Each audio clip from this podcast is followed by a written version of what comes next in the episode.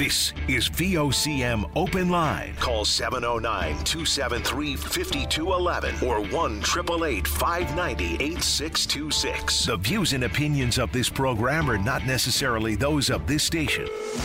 The biggest conversation in Newfoundland and Labrador starts now. Here's VOCM Open Line host Paddy Daly. Well, all right, and good morning to you. Thank you very much for tuning into the program. It's Wednesday, January the 3rd. This is Open Line. I'm your host, Paddy Daly. Fonz King is sitting in the producer's chair today. You'll be speaking with Fonz when you pick up the phone or give us a shout in the queue and on the air. The topic, up to you. If you're in the St. John's metro region, the number to dial, 709 273 5211. Elsewhere, it's toll free long distance, 1 888 590 VOCM, which is 8626. So I hustled out of here pretty quickly after the show yesterday, trying to get home to watch the end of the Team Canada versus the Czech uh, Czechia at the World Juniors.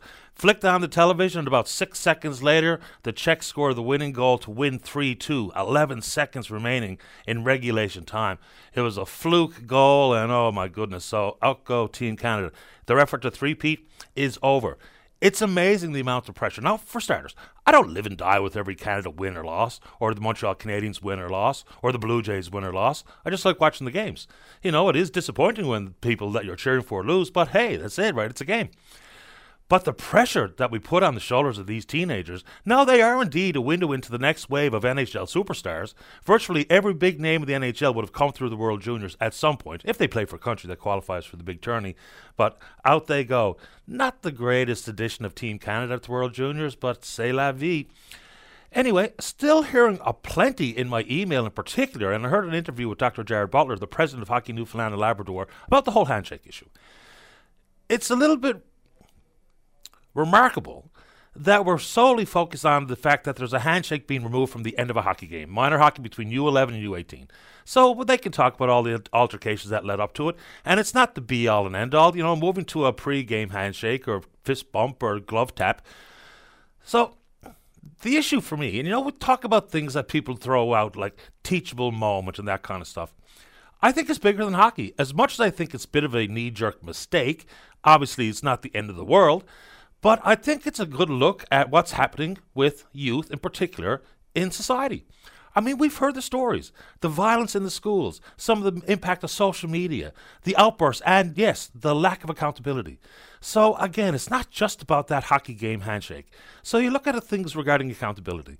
Now, I'm admitted many times in the past, I'm no expert on how we should evaluate where a student is and their ability to absorb the curriculum and to pass a standardized test. We moved away from publics, so be it.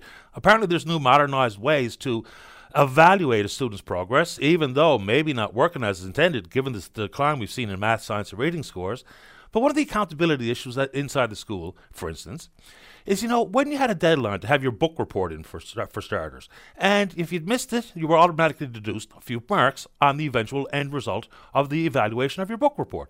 And now it's the endless extension of deadlines just leads into, I think, a larger conversation about accountability. I don't think we're doing youth much of a favor with taking away some of that personal responsibility. Now, we don't need to be hardliners. And, you know, we're not talking about corporal punishment, and we're not talking about, you know, going back to the bad old days. But I think we've just seen this trickle towards saying, oh, it's okay. You know, everything's going to be fine. The principal calls home, and as opposed to when they called my father when I was in trouble at school, I was in trouble automatically. And now all of a sudden the turnaround is, how dare you insinuate my Johnny or Jane is a bad kid? So there's just something to it that's much larger than a handshake related matter. Anyway, if you want to take it on, let's go. And speaking of school and school violence and math and reading and science scores on the decline, along a trend a couple of decades in the making, now all of a sudden we're told that the Newfoundland Labrador English School District is no more all the K 12 English public schools in the province are now being represented under NL schools. All right. So, for starters, integrating the public system into the provincial government was one thing. But is there any real need to make that rebrand a thing? It does come with a cost. Obviously, it does. So everything that has the headline of NLESD has now has to be reprinted to represent this new NL schools.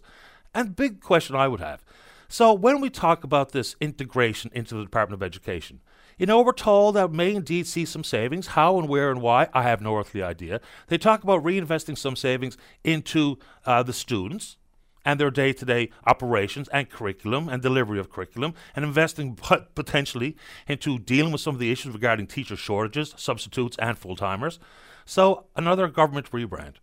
Not so sure this was required at all, but again, you want to take it on. Uh, let's go. A couple of random notes as I get my mind in gear here. One of my favorite myths inside the world of sports was the curse of the Bambino. You know what that is. So, on this date in 1920, the Boston Red Sox baseball club owner, Harry Frazee, announced an agreement to sell the slugger Babe Ruth to the New York Yankees for $125,000 in cash and a $350,000 loan, which started the so called Curse of the Bambino, which lasted 84 years until the Red Sox broke the curse in 2004. Johnny Damon hit a homer off the fourth pitch of the, of the, of the game in Game 4. They beat the Cardinals 3 0 to end the curse of the Bambino. And talk about the value and the money in sport. On this date in 1973, a 12 man syndicate led by Michael Burke and George Steinbrenner III, they bought the New York Yankees from CBS for $10 million. Today, the Yankees are worth $7.1 billion. Anyway, and talk about money in sports once again. So there's going to be some eye rolling and head shaking about this story regarding Paradise, the town of Paradise, and their hosting of beach volleyball and box lacrosse in the upcoming Canada Summer Games in 2025. So, you know, to hit the specifications brought forward by Sport Canada, whether it be with the uh, f- facility like the Aquarena and the upgrades required, the size, dimensions uh, for soccer fields, what have you, same thing for beach volleyball. So apparently the sand required is not available anywhere in the province, and they had to go out of province to buy the sand. And it comes to the cost of some $360,000.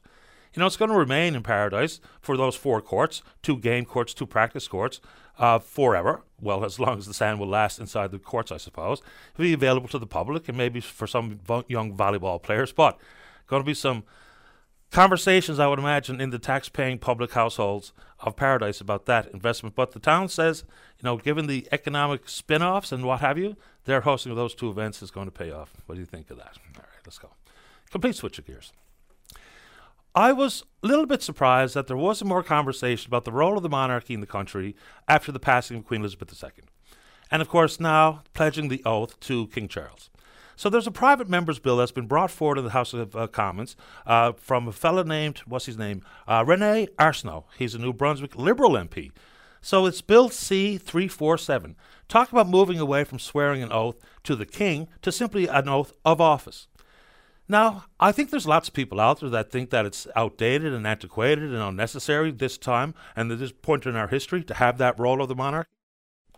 But what they call monarchists or uh, people who are trying to make this a republic versus under the Westminster uh, system of government and the pledges to the king and the role of the governor general, which in most part is a figurehead position, but it does have some real uh, distinct roles in the operations of government.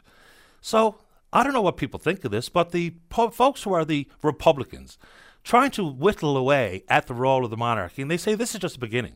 So unless we have you know, this whittling constantly, because there's even been a change regarding the king not being the defender of the faith any longer. You know, so little things are happening.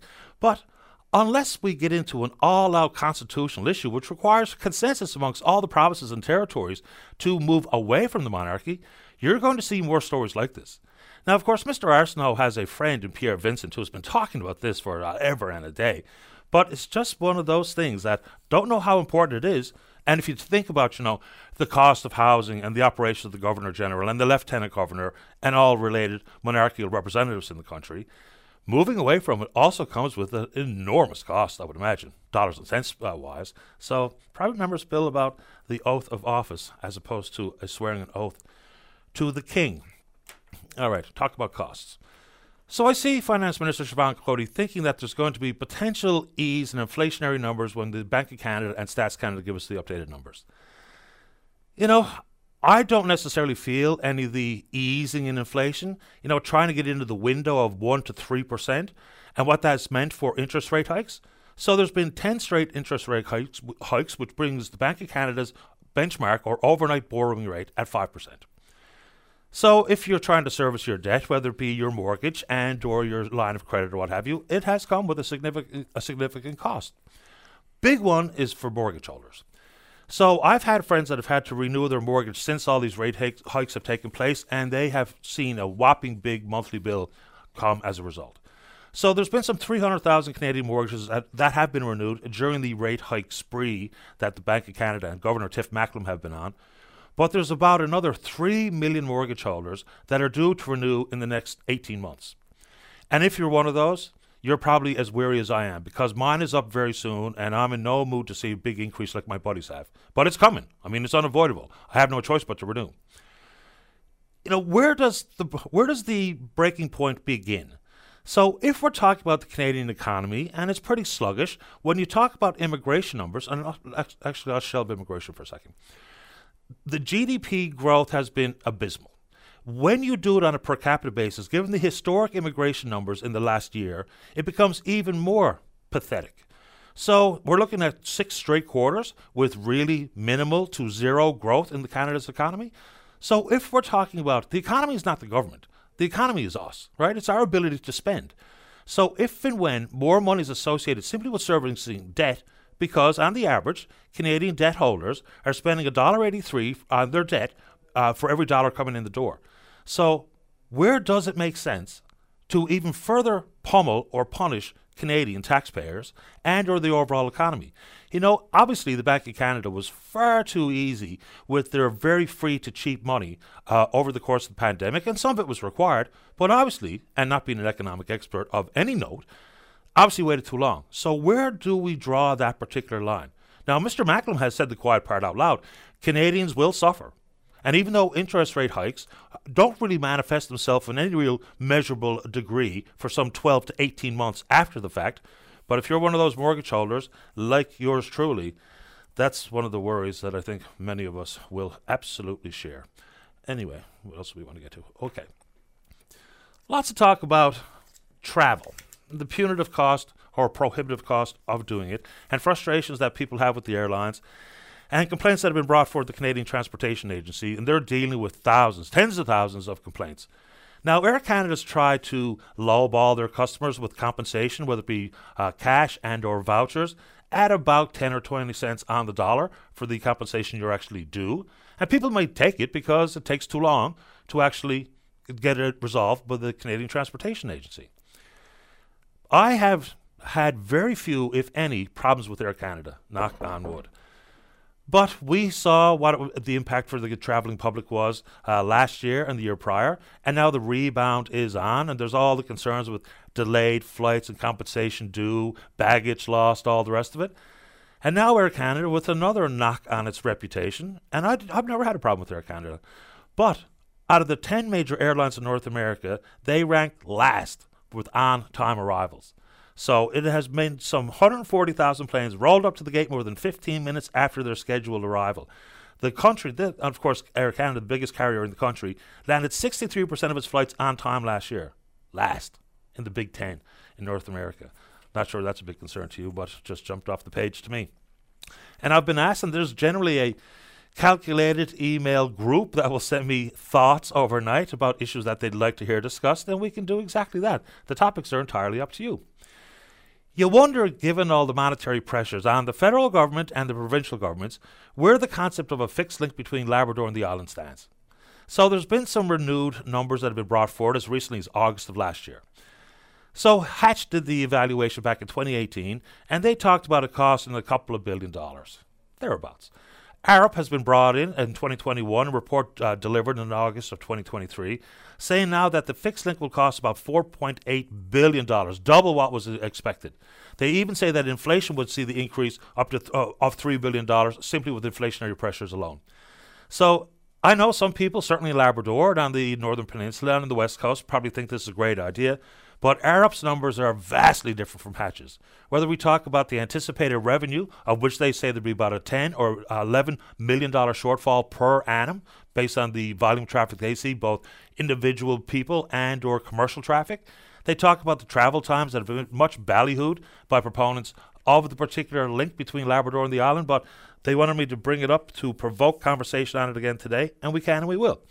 So it wasn't that long ago that the Canada Infrastructure Bank partnered with the provincial government of this province to spend about $500,000 on looking at it.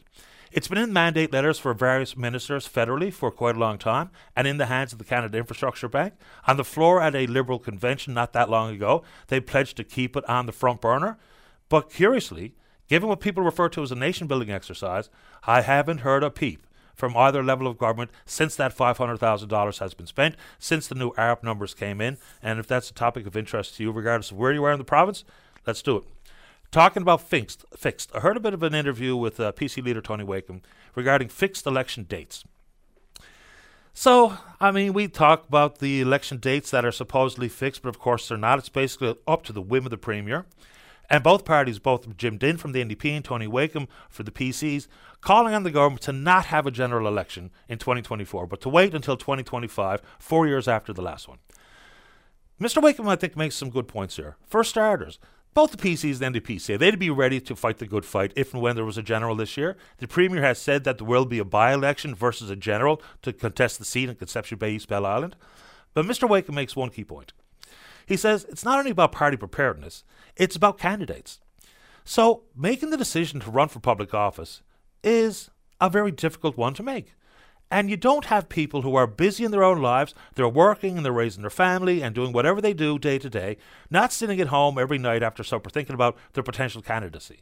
So, unless they have some idea about when the election will be versus the Premier goes to the Lieutenant Governor and the writ is dropped and we're off to the races, then consequently, some people who may indeed be top quality candidates, they're under this time crunch that maybe they just decide not to throw their hat in the ring. So for Mr. Wakeham to make that point, I think that's key. Because party preparedness, that's up to the parties. You know, if you don't have your ducks in a row in your district association offices, then that's your own political shortcomings and no responsibility borne by the voting public. But for people who are considering taking a run, and I think the well has been poisoned to the point where a lot of good folks that may indeed in years past decided to run won't. Why? Because of the obvious. So if you want to talk about fixed elections and whether or not you think there's one coming this year, calendar year, whether it be provincially or federally. Plenty of people who support opposition parties, on the federal front in particular, are calling for exactly that. But will they get their wish? I don't know. All right, how are we doing on the phone this morning, Fonz? A very couple of very, very quick ones. So, when the government took a knock in the Supreme Court regarding their uh, banning single use plastics, right? Straws and forks and all the rest of it, they labeled plastic as a toxic substance. And that got overturned. But boy, oh boy, the feds are hell bent for leather to deal with the issue regarding plastic. Now, whether or not we have too much plastic in play, which obviously we do, you know, a, a single cucumber wrapped in plastic, you try to open up a Power Ranger action figure, and it takes a forever and a day, and scissors, and copious amounts of plastic.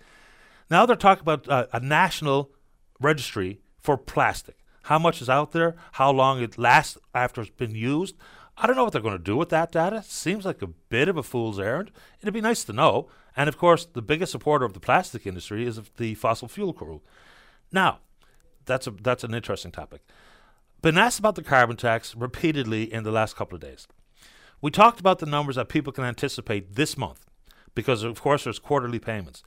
The issue is don't rely on the same number that we talked about yesterday, like for instance a single adult, $164 coming this January on the 15th of the month. It's going to change in April.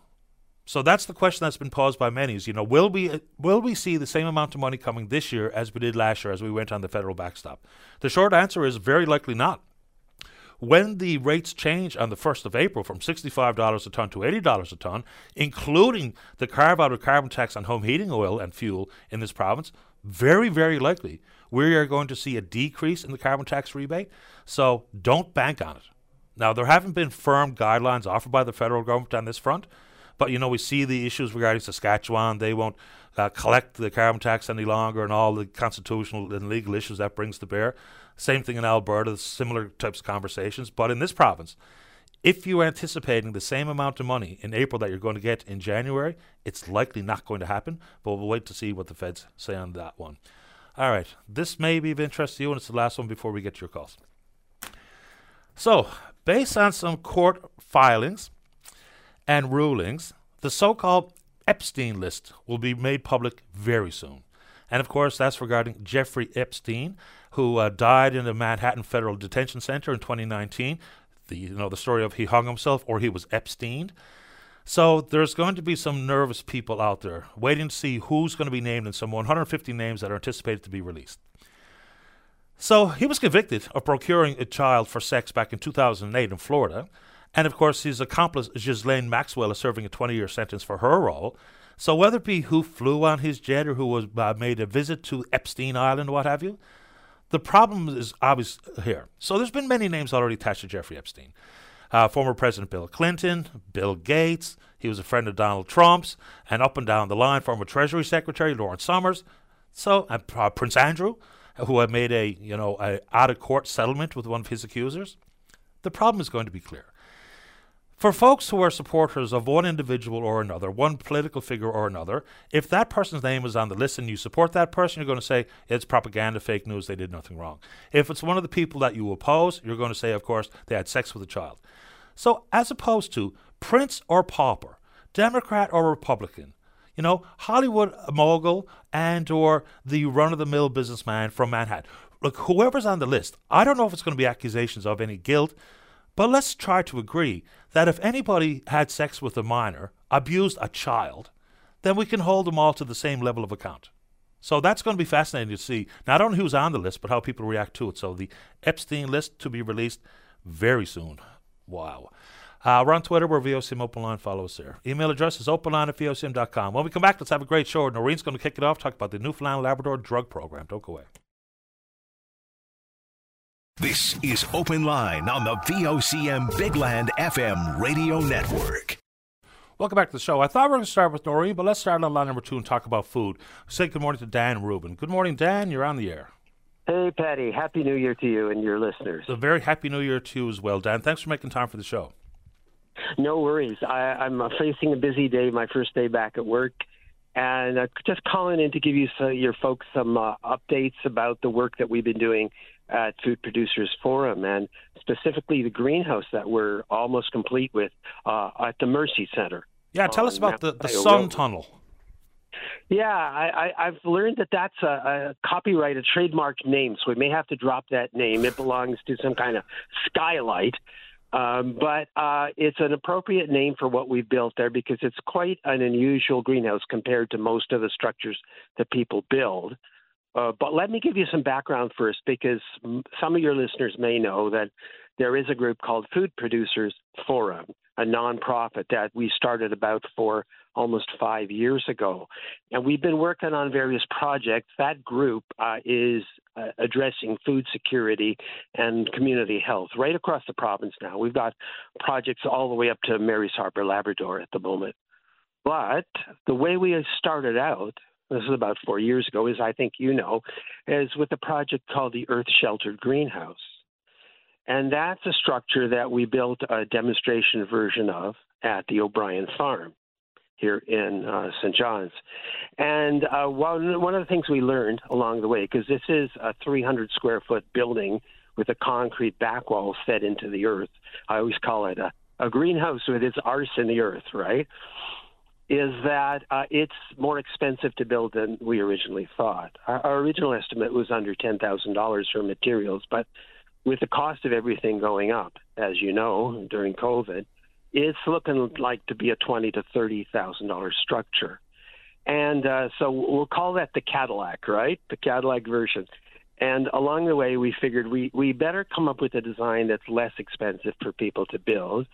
And luckily, because we now have a partnership with the Mercy Center for Ecology and Justice and some office space uh, on their building uh, on Mount Scio Road, right next to Rainbow Riders.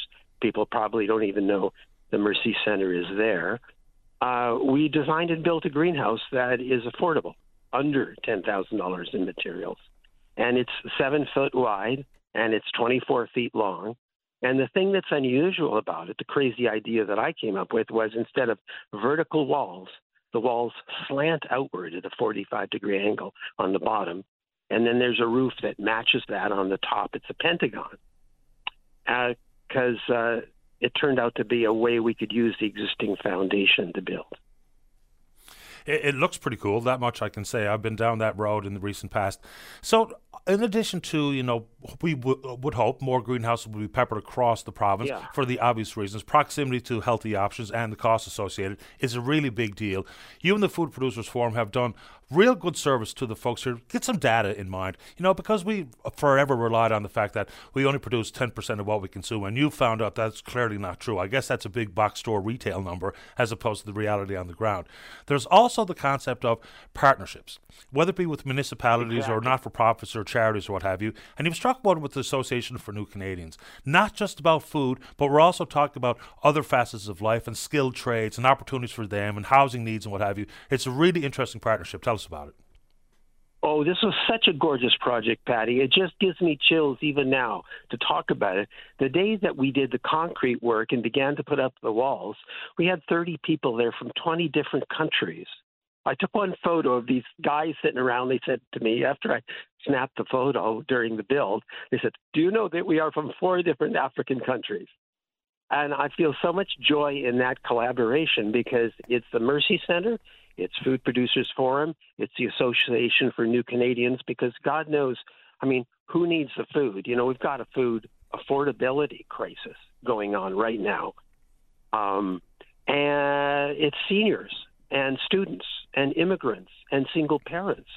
So to have that crew there, uh, because all I did was come up with this crazy idea. What if the walls slanted outward and we had polycarbonate on the top and plywood walls on the bottom? We would expand double the, the grow space inside a seven by 24 foot building. And there are classes in uh, gardening and there are classes in building construction. So that project was a training site for people learning building skills from 20 different countries. I mean, how cool is that?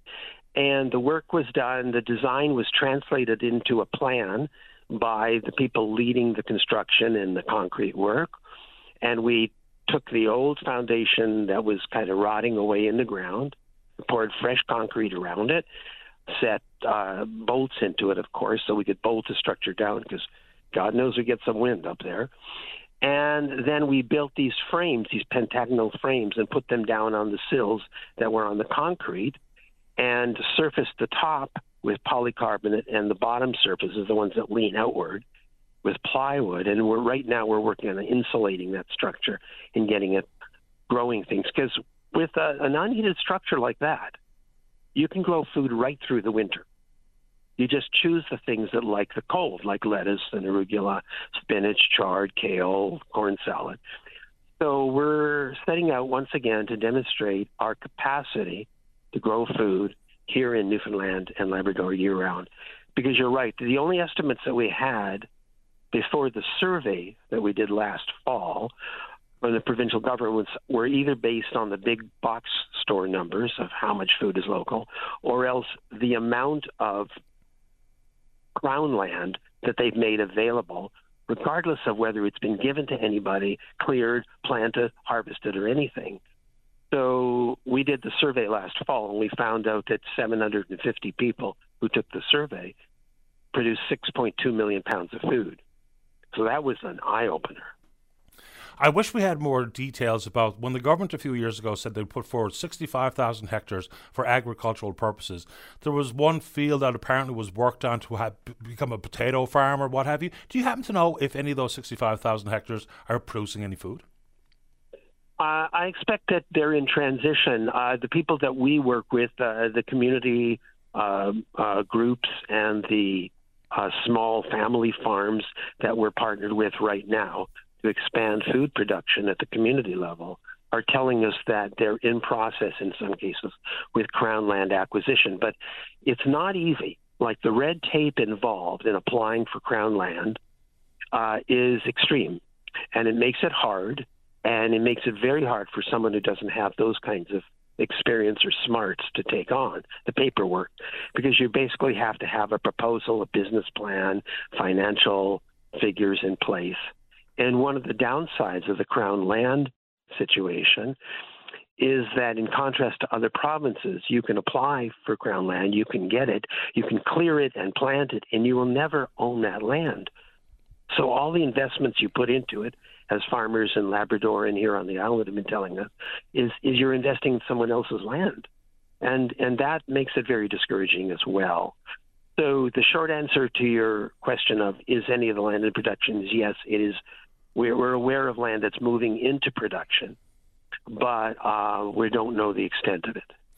Municipalities also have to modernize their approach to homesteading and backyard farming, what have you, because a lot of the municipal bylaws are drafted or crafted based on some centuries old British law. So, 1947. Yeah, well, there you go. So, I mean, yeah, it, the it's language something... comes from a British planning document published in 1947, as we learned from research done by Dr. Nick Fairbridge yeah, I mean, there's there's a acknowledgement required by municipal leaders to say, well, if we have people, and we're not talking about people having full, large-scale commercial agricultural operations in their backyard. We're talking about backyard farming and homesteading, which has become extremely popular. Before we run out of time, I'll let you get back to your busy day, Dan. Uh, give us some contact information for folks, folks who like to connect with the food producers. Oh yeah, so, so one of the things we're doing, because we're doing as usual way too many things, yeah. is I've got an engineering student, a graduate of Memorial, a uh, lovely man from Nigeria, working with me on what we're calling the green, the community greenhouse manual. And in that manual, we'll have the full details of our Cadillac version, the Earth Shelter Greenhouse, but also uh, design details for the Sun Tunnel and uh, we're working on putting that document together. We hope to publish it by March. And so if people go to our website, and when the pop up comes and says, Do you want to be on our, e- our email list? and they check yes and give their email address, they will get a notification when that design is ready for public use. So the website is Food Producers Forum, F O R U M, com, and our email address is foodproducersforum at gmail.com. And we'd love to hear from anybody who's interested. Several people have already contacted us with interesting ideas to add to the design and also with interest in getting the plan. So we'd love to hear from anybody. And uh, we're moving ahead with our project, and we'll, we'll keep you in touch. And great to, to be on the show. Always nice to have you on, Dan. Thanks for your time. Happy New Year. Good luck. Thanks, Paddy. Take care. You too. Bye. Bye bye. It's Dan Rubin, Food Producers Forum. So there you go. Interesting projects. A lot of meaningful discussion and conversation and hopefully advancement of some agricultural opportunities. But yes, he mentions quite rightfully so that when the 65,000 hectares of land are put forward, it really does need to come with some elimination of some bureaucracy and red tape because we all know, and the province acknowledges, we have to do a better job to produce more and more where we live. Okay, let's take a break. When we heard the fall economic statement from uh, Deputy Prime Minister, Minister of Finance Chrystia Freeland, one of the interesting things that was announced was the elimination of GST HST off all professional services rendered by psychotherapists and counseling therapists. Coming up right after the break is psychologist Janine Hubbard. Talk away. This is Open Line on the VOCM Big Land FM radio network. Welcome back to the show. Let's go to line number three. Say good morning to a good friend of the program, Dr. Janine Hubbard. Uh, good morning, Dr. Hubbard. You're on the air. Good morning and Happy New Year, Paddy. Happy New Year to you. Welcome back to the show. Thanks. So we learned back in uh, November when the fall economic statement was released by the Deputy Prime Minister that they were taking GST HST off professional services rendered by psychotherapists and counselling therapists. Now that lost revenue, the PBO says about $64 million over five years. So pennies, pittance. To me, and I'm interested to get your thoughts on this, it's one thing to have it about an affordability issue, but to me, it also speaks to the fact that the government acknowledges that more and more Canadians need access to mental health care. And so, consequently, with this affordability issue addressed, maybe it will influence people not based on dollars and cents, but to acknowledge that maybe they do need some help. Well, it's it's interesting. I mean, in theory, listen, anything that's going to help increase access, um, obviously, I'm in favor of. Um, psychologists, that's something we actually fought really hard uh, at at the uh, federal level, so that's not something that we've had to charge for our services. Um, so for us, it isn't going to be a change, but it is indeed for uh, some of our other mental health professionals. And I think, like a lot of things, um, the devil is going to be in the details because, um, and I know I'm getting in the weeds a little bit here, Paddy, but in about half of the provinces in the country, uh, psychotherapists or um, registered counselors are licensed. So they're part of a regulatory body, same as like psychologists are registered or social workers are registered. Newfoundland and Labrador at the moment does not have a college or a registration process for counselors, which means so, first of all, I'm not sure what kind of stipulations they're going to put on that uh, tax exemption. Is that just going to be for licensed counselors, or is that for anyone who, uh, you know, uses the title of a counselor? Because at the moment, that's not regulated. Um, and that always makes me a little bit cautious because, um, and I think we've spoken before about the importance of making sure that your healthcare provider is indeed a regulated uh, health professional like most things in economic statements or fall fiscal updates, you know, it's very thin on detail. It's 100,000 feet above sea level kind of stuff. Mm-hmm. Here's where it can also be complicated for Canadians. You know, we used to use the one in five need some mental help, uh, mental assistance, and or counselling or therapy. Mm-hmm. Now we're using one in four. So with an affordability issue tackled here, and you're right, we don't have all the details to give it a thumbs up or stamp of approval, but with affordability addressed in some part here, it will probably drive up demand. But at this moment in time in this country, uh, mental health services outstrip supply. How worried should we be on that front? Well, and this is just it. This is why, on one hand, we've been very welcoming of the idea of regulating the profession of counseling, um, because up until now it's been a bit of a wild west um, in terms of listen, you quite frankly could put up a shingle and say I'm a counselor and do some amazing work, Paddy. Um, so I'm encouraged by the fact that there's an acknowledgement that not everyone needs a psychologist or a psychiatrist we all have our time and place and appropriate roles. So the more that we can, you know, really kind of shape up and standardize what's being offered in terms of mental health services, that's going to be great. Now, that being said, do I wish that there were no costs involved for this and that we were beefing up what's available publicly? You've heard me, you know, sing that song to death, but um, you know, little steps in different directions certainly can't hurt. Um, we know that a lot of employers have realized that. Um, providing better coverage, uh, better insurance coverage for the employees leads to better productivity, better, uh, you know, less um, absenteeism at work. So we've actually seen a number of the major employers really beef up their coverage for mental health services. Uh, so we're seeing it kind of on a number of different fronts including this company. Uh, just last month, we were told that all those services will be covered, so that was a great move by our company as well. So, you know, I do have concerns with the supply issue regarding any affordability and or the numbers of Canadians in need. And, you know, interestingly, and I think rightfully so, you point out the fact that we've got this so called privatization creep, and it's long been the case with dentists and subcontractors, and yes, psychiatrists or psychologists who were working in the private sector. But there's really a, a, solid conversation to be had here about inside the envelope of universal health care. Nothing's free in this world. We pay for it with our tax dollars. Mm-hmm. But in the world of mental health care and the numbers of people in need and the societal costs, the financial cost for not getting it in a timely fashion, it's time to include, on top of dental care, it's time to include mental health care. Oh, no question. And also, really trying to help um, better understand uh, almost the triaging process that needs to happen. Um, because there are some people where what they need is some supportive counseling, whether that's a single session, whether that's a group um, that provides some psychoeducation around a topic. Um, sometimes it's uh, I need the chance to, you know, get some things off my chest or have someone who can give me an objective opinion, um, right up to the I need a formal diagnosis, I need uh, you know evidence-based structured treatment, perhaps I need um, psychiatric medication. Like there's the full continuum, and what we you know I don't think we've done a great job is in helping people to understand what that continuum can look like, and also that you can bounce back and forth from one to the other. Um, you know, there's the having your family doctor who provides that long-term care, that long-term service, and and I know you've spoken to uh, Christy and others about the huge gap in that particular service. Um, but sometimes, like I say, sometimes you need the walk-in clinic, and that's great, and that meets your needs. So I think we've come a ways in terms of understanding that it's not a one-size-fits-all, or even for the same individual that it's always the same services that are needed.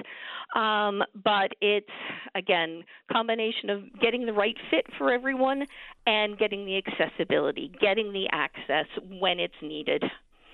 And you talk about gaps and gaps inside the Towards Recovery report, and the province's commitment to spend nine percent of the healthcare budget directly on mental health services, and we're not there. No.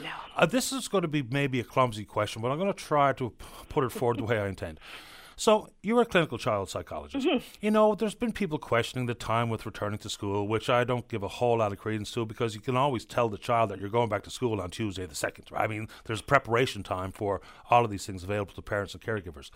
But how do we talk about things regarding accountability? So, whether it be how people are adhering to rules in school and some of the issues regarding school violence and deadlines for submitting your book report and the issues with you know having to do away with post game handshakes in minor hockey, to me they're all interlinked because we've got a certain lack of accountability. And I'm not talking about going back to the bad old days of smacking the bum with every cross, every false move, and you know not being hardliners, giving your child a space to grow, to be independent, but also to be held accountable. How do we navigate that very tricky balance? There's a million dollar question, Paddy. Um, I, I hear you because I think one of the things that we have seen has been a real difficulty coping with emotion regulation, coping with big emotions, understanding what are just normal emotions.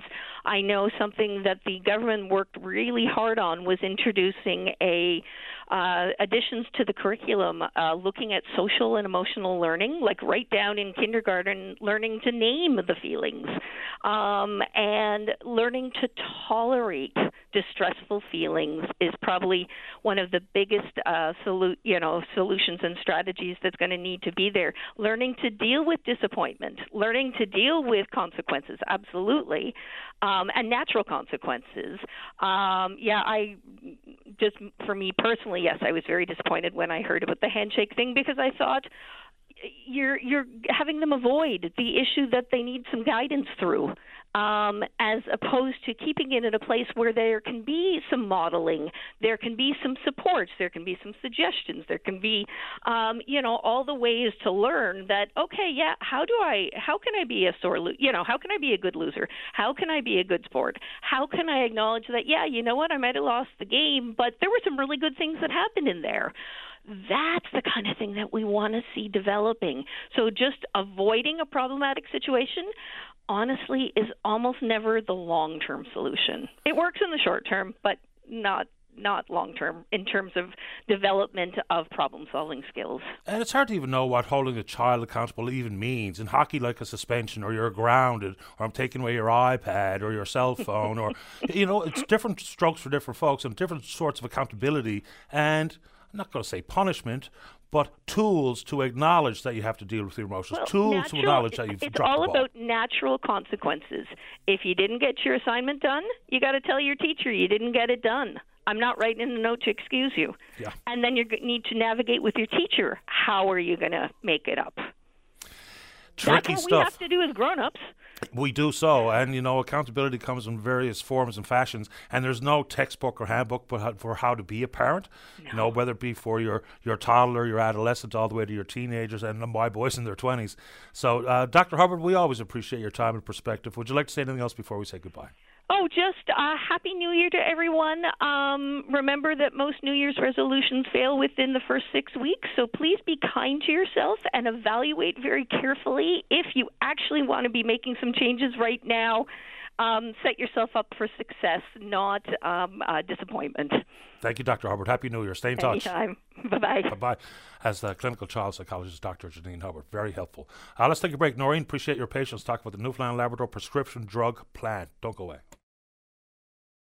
This is Open Line on the VOCM Big Land FM radio network. Welcome back to the program. Okay, let's go to line number one. Noreen, you're on the air.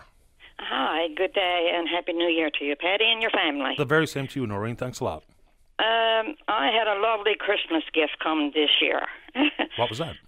Uh, a letter from Newfoundland Drug Program. My husband is a senior, and I'm getting my spouse allowance. And uh, two of us are very sick. We had to move out of our home into an old age apartment so we could get, you know, easily around and stuff. And my gift was for Christmas from them. I have to pay 99.3% on my drugs. What changed? I don't know. This is the problem, and I've been working on this since before Christmas, and I only found out today that they're not going to change that. And I've even tried to get a hold to my member, Jeff Dwyer, and I haven't even heard back from him about it. So, what were you paying percentage wise prior to this unfortunate letter? Well, before that, it was 60 odd. Before that, it was 20%. I don't know exactly what changed in uh, your life circumstances. It's not like you saw a big influx of money coming the door. No, it's not. Like, we had our own home at first, and, like, we could live there and everything first when we start getting the money and everything. So, we're like, I only had to pay 20% on it then, which I could afford more at that time. Then my husband, uh, the first year the COVID came out, he had to get a, uh, a pacemaker put in. So he had to have more pills, but now he only has to pay the six dollars. But with me, I have uh, arthritis, two kinds. I've got a spine that's decaying. I've got um, this other thing wrong with my back, and it goes down my leg, and I have to have a cane to walk. Right, mm-hmm. like, and I'm uh, I'm depressed. I'm on pills for that. I'm on anxiety pills, and my anxiety pills has changed, and they're gone up in price instead of what I was paying for my other ones. Plus, I'm supposed to have two EpiPens because where I was so far away from the hospital and that, and I'm highly allergic to bee stings and probably everything outdoors. Noreen, what do you estimate is your monthly prescription drug bill for all oh the all God. the things you're taking? Well, I don't know about monthly, but I know I have. I even went and got it done off and sent to. Uh, I know the new one I'm taking is twenty five something that I have to pay. That was up to last December. That was to December. It was twenty five. I'm trying to find it here. Uh, twenty four fifty. I has to pay myself. That was December. Now you can imagine what I'm going to have to pay this month because I have to get that one every month.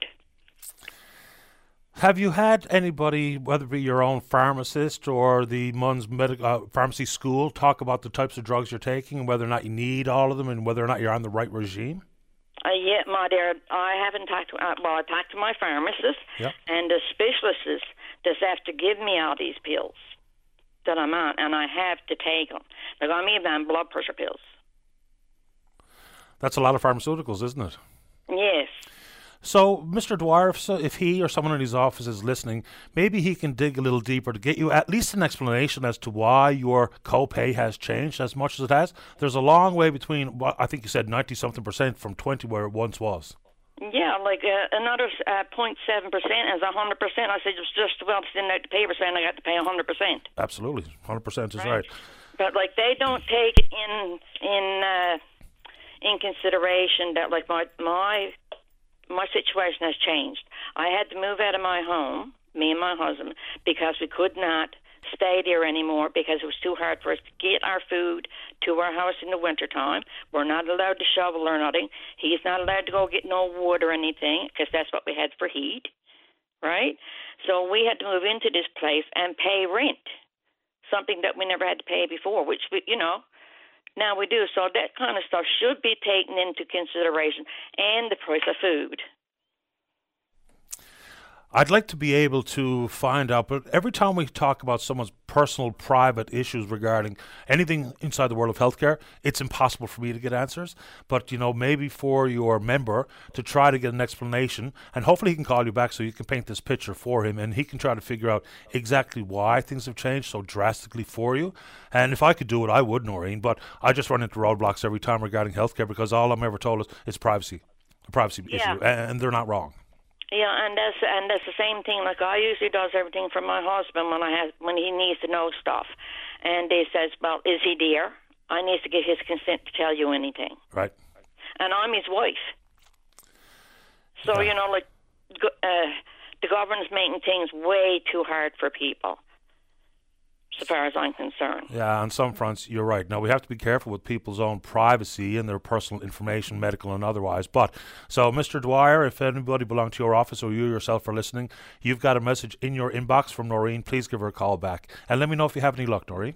Okay, then thank you. You're welcome. Take care. Okay, you too. Bye bye. right. Bye bye. Uh, before I get to the news, let's take another one on line two. Good morning, Joyce. You're on the air. Good morning, Paddy. Good morning to you. Uh, I I called yesterday, but I didn't get on, and I was um, interested in uh, a gentleman that came on, and he didn't wasn't enjoying the Christmas music that you guys were playing. Right. So anyway, I I really enjoyed it. I really enjoyed. Uh, I like staying in contact with the community. I have Spotify that I could be playing Christmas music on all the time, but I'd rather make the connection of a local station. And you guys were phenomenal. I I really appreciated the Christmas music. It didn't end after Christmas Day, and I had a lot of friends uh, voice their opinion that they really enjoyed it also. So I would say keep it up. Do it again Yeah, fair enough. And you know, that's just the way of the world, isn't it? You know, you'll put something on the radio, whether it be a specific show or Christmas carols or whatever. Some people will like it and some people won't. And that's just the nature of the beast. And if you're trying to please everyone, you're absolutely on a fool's errand. But I'm really glad that you enjoyed it. Yeah, it was it was definitely, and we had it up till New Year's, and well, and I still listen to you guys now, but you know, it was refreshing that the Christmas music continued. Well, once again, so uh, I'll pass your your uh, pleasure, your I guess your approval of our programming over the holidays. After program director Greg Smith, he and the team that make those types of decisions, well, way above my pay grade. But I'm glad you enjoyed it, and thanks for the time this morning. Thanks for tuning into the station. You're more than welcome. Keep it up. Thanks a lot, Joyce. awesome job. Take good Okay, care. Thank you. Yeah. Bye. Okay, bye bye. Here we go. Yeah, I mean, that's the way it goes, right? Some people will like it, and some people won't, and that's how the world works, for better or worse. How are we doing out there this morning, Fonz? Let's take a break for the news. When we come back, plenty of time to discuss whatever's on your mind. Don't go away. This is Open Line on the VOCM Big Land FM radio network. Welcome back to the show. Let's begin this hour on line number one. Good morning, Arlene. You're on the air. Good morning, Paddy. I'm calling this morning regarding a lady that's very um, near and dear to me. Uh, she's had a lifetime struggle with mental illness, but had experienced a, uh stable period of about 10 to 11 years.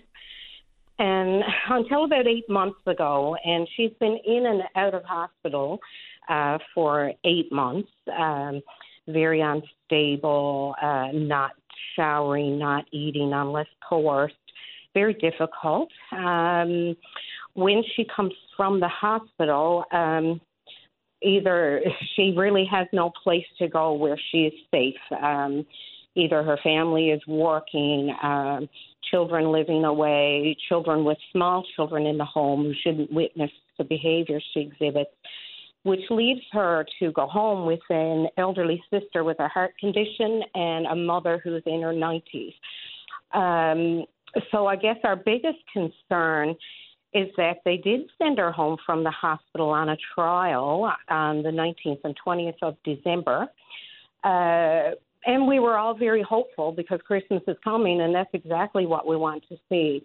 But she engaged in some really self injurious behavior and had to go back to the hospital the next day.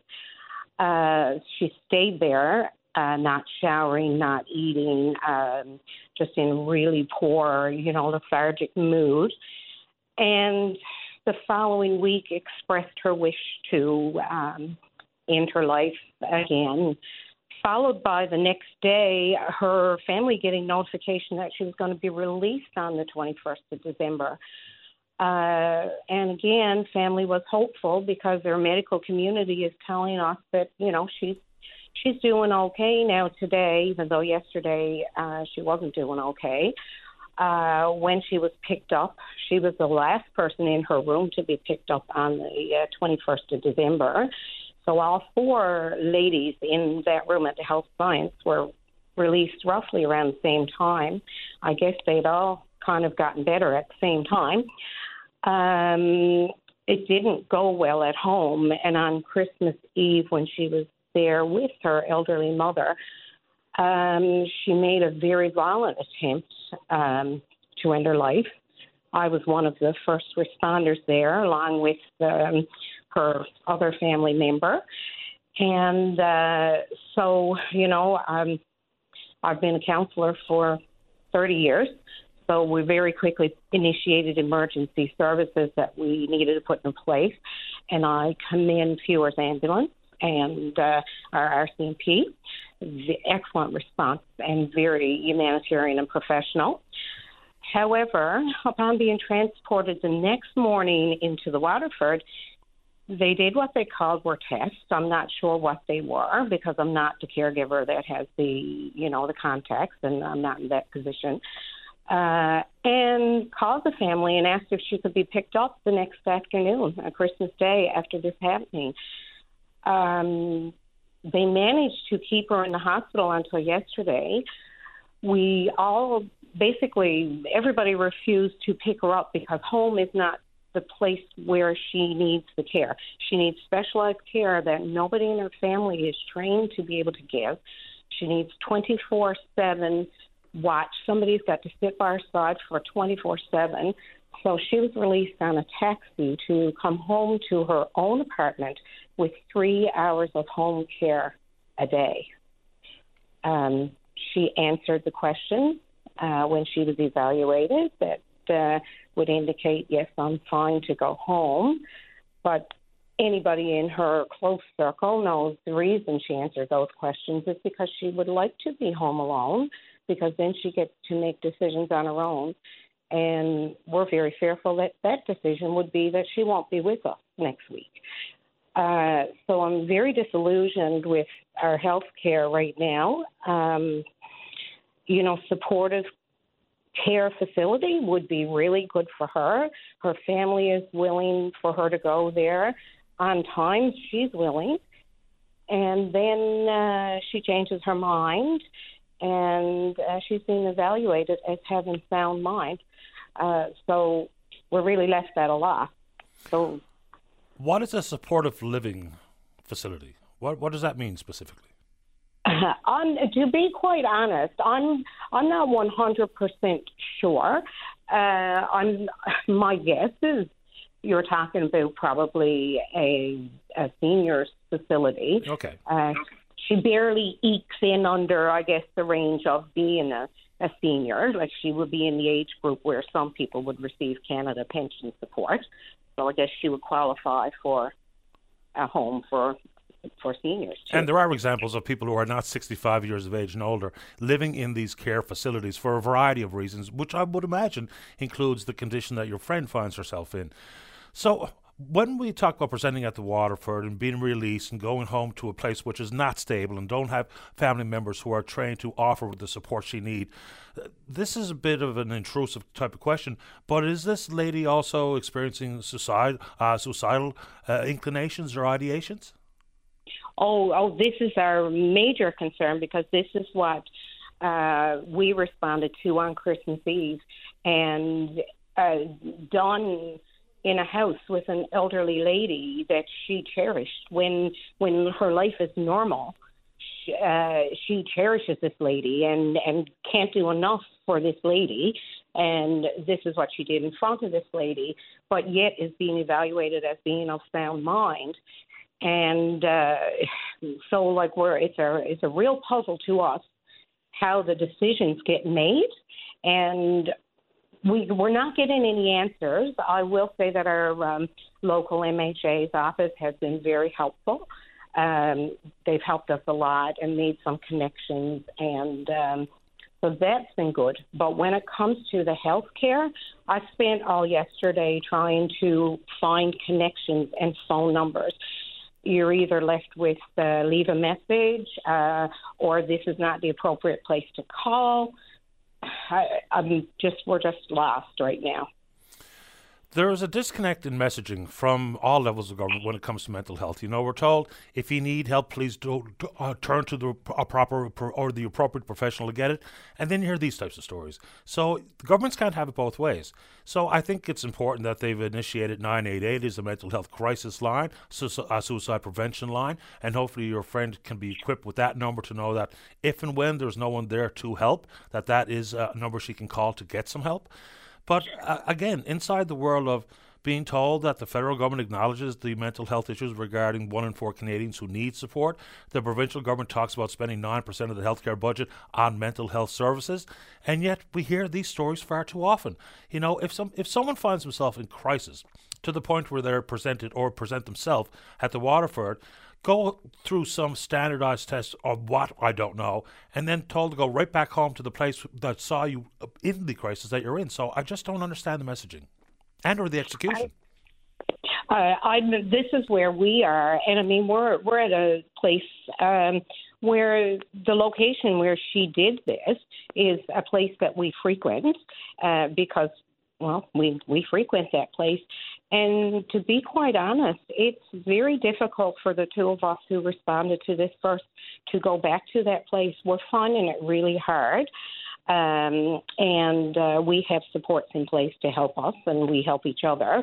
Uh, but you know, so now that leaves that system, it's going to take us months and months to be able to walk into that house and say, "Oh, we're here for a tea. Now let's relax." Like because she was sent home from the hospital prematurely, it's robbed us of, it's robbed all of us, all of her family, of having access even to that home with uh, you know we have access to the home but you know with peace and security and go in and relax and you know we just got home from work we're going to go in and have a have a tea and something to eat here now. And like we've been robbed of those things. Her grandchildren have been robbed of you know, is it safe for them to go and see Nan in a situation like this? No, not really. You know, she can't be left alone in a house with her grandchildren because if they had seen what we had seen, their lives would have been disrupted for a long time. I'm sorry to hear all of this. So, I don't know if this question will make any sense, but so what's next? Um, I'm going to be perfectly honest with you, Paddy. We we really don't know. Um, so we're very much hoping there was to be a meeting between this lady and her social worker. And the social worker and the lady were hoping to, you know, we're hoping that she may agree to sign papers so that she can get the help she needs in a facility where she is going to be monitored by monitored by professionals. So this is our hope and prayer at the moment that she will find herself in a supported living community in the very near future. That's our best hope. I hope so too. Uh, listen, good luck with that. And if you don't mind, whether it be via email or even a return phone call, just let, let me know what happens here. I will, definitely. And thank you for taking my call. This is my first time calling, but I felt this was worthy of the public uh, knowledge. Uh, of course it is, and I appreciate your time. Stay in touch. Okay, thank you. Thanks, Arlene. Thanks. Okay, bye-bye. Bye. And Arlene, you know, so it's a sad state of affairs. But she made an interesting point there at the end, you know, say she thought that that was worthy, that phone call was worthy of public airtime. And it absolutely was. It's one of those things that, you know, I, every now and then, infrequently, maybe I should do more often, to remind the listener and the potential caller that if it's important enough to you that it, to occupy some of your time during the day, concern you, concerns you, and have questions, nothing's too big or too small. Like it really isn't. This is the proper avenue for any of those types of discussions. So, regardless of what it is that you want to discuss, including spreading some cheer and some good news, which we probably don't get enough of in our day to day lives, period, regardless of this show or anywhere else. So, everything's open for discussion. If you're in the St. John's metro region, the number to dial to get in the queue and on the air 709 273 5211. Elsewhere, it's toll free long distance 1 888 590 VOCM, which is 8626. We're taking a break and then we're coming back. This is Open Line on the VOCM Big Land FM radio network. All right, so one day the sun will shine and the have not will be no more. of course, echoed by former Premier Brian Peckford back in 1982. And for the first time since 2008, the province is now back on equalisation. It's interesting to see the political rhetoric associated with it. Now, there's many provinces in the country that are absolutely concerned with the equalization formula, and I think this province should be included in that list. So there's $218 million coming from Ottawa in the 2024-2025 fiscal year. For some, it's recognition of, you know, the formula the way it's intended to work. For others, it's a political failure regarding the management of the economy here in the province. But it's all a revenue side formula, right? So, a couple of important notes here. Provinces don't pay equalization. So, whether you're living in some of the Western provinces where that's been the rally cry coming from your leaders, premiers, and others, provinces don't pay. Individuals pay their federal tax, and some of it set aside inside the equalization pot. This year, some $21 billion. So, our slice of it at $218 million is really small potatoes. You know, there was great applause and pride coming from some corners back in 2008 when we moved off of equalisation. You know, Premier Danny Williams at the time thought it was a, a, a, momentous occasion for the people of the province. It did kind of put us a little bit on the back foot regarding our so called fair share of federal tax dollars. But inside that world, you know, so we are amongst the provinces that receive it PEI, Nova Scotia, New Brunswick, uh, Quebec, Ontario, Manitoba, and us. Inside the $21 billion, of course, $13.1 billion flow into the province of Quebec. That's where the various premiers in the country are suggesting that is patently unfair, and they're not wrong. We have read and talked to uh, uh, economist Trevor Tombe. He's a professor at the University of Calgary. Maybe we'll try to get him back on again because equalization is absolutely complex. But inside the province of uh, Quebec, it's pretty clear that they have found a glaring loophole, a massive loophole, a crater that they can navigate the equalization pot. So basically, they talk about Hydro Quebec's fiscal capacity. And so what they do is they subsidize the electricity rates in that province, and consequently, they come up with a revenue side that looks much different than what it really should be if they were charging market rates. If Hydro Quebec increased their uh, cost for electricity by 4 cents per kilowatt hour, we would see their equalization drop from 13.1 to 5.1. I mean, that is a big deal. So remember when Ches Crosbie was running to be the premier of the province, talk about holding a referendum on equalization, even though, regardless of the result, whether or not that would force the hands of the federal government. I mean, this equalization formula, other than minor tweaks that have happened in the recent past, has been in place since the Harper government. So I don't find any lack of pride in place or any such displeasure or consternation over the fact that we're on receiving end at this point. I mean, $218 million out of 21 billion is really not painting a picture that's dire. Now, provincial economy, it depends on where you live and your status and your job and your, the comforts that you enjoy and the level of bills and debt that you've compiled. But generally speaking, this is not really bad news. It may be in some people's minds, and certainly if you think that this Liberal government is best has uh, passed their best before date, it might be one of the rally cries we hear on the campaign trail. But we'll break down equalisation a little more when we get uh, Dr. Trevor Tombe back on the show. Let's go to line number one. Stu, you're on the air. Good morning, Paddy. Happy New Year to you. Happy New Year to you as well. Uh, Paddy, uh, I was trying to catch up with you uh, before the holidays, but anyway, here we are. I've got a condition that a lot of Newfoundlanders would probably have and not even be aware of it. It's called hemochromatosis. It comes from the Scottish side of my family, and it's a very deadly condition to have. And there's no cure for it per se, except for me. I uh, like this next week now. I got to go drain off another half a liter of blood. Uh, excuse me. To uh, to get the iron down, iron and and whatnot. And for the longest time, I didn't know what was wrong with me, and neither did the doctor. Till he said uh, one day, he said, uh, he said, like every couple of weeks, my liver would be great, uh, and probably a month or two later, it was in trouble, and you know, it was back and forth. And he said, well, something's not right here. And he and he did the iron check, and uh, he said it was the highest that he's seen in his career. And I've done a lot of research on it, and it comes from the Scottish side of my family. Typically, I think uh, anybody with a Northern European uh, ancestry. So that would probably describe a lot of Newfoundlanders, uh, you know, and, and whatnot. And, uh, and and again, like there's no awareness being made of this from uh, from uh, from the healthcare professionals, uh, uh from from the government on down. and uh, like I said, most people aren't aware of it and got it. And and and the thing about this iron overload, uh, Paddy, it uh, it uh, imitates or creates diabetes. Uh, you know, liver failure is one of the worst things because once all that excess iron, like if you got this defective gene, which I got, which means my, I can't get rid of the iron naturally in my body, so it just builds up in in uh, uh, in the organs and and the liver, of course. Uh, everything is filtered through there. That's the first thing to get hit. Then your heart and, and on and on and on. And I thought, well, you know, uh, uh, this needs to be brought to uh, the public's attention. And I thought maybe down the road uh, uh, probably with the government and VOCM to uh, you know start making people aware of this, and, and a simple blood test can tell you uh, uh, roughly where you are. So you know that's what we got to do, I think, and uh, is raise public awareness. And and uh, your thoughts. Well, interestingly, iron deficiency is one of the main reasons people can't donate blood. So you say people may indeed have this condition, uh, which I can't pronounce, and they may not know it. So are there any symptoms associated with it? How did you find out that you had it?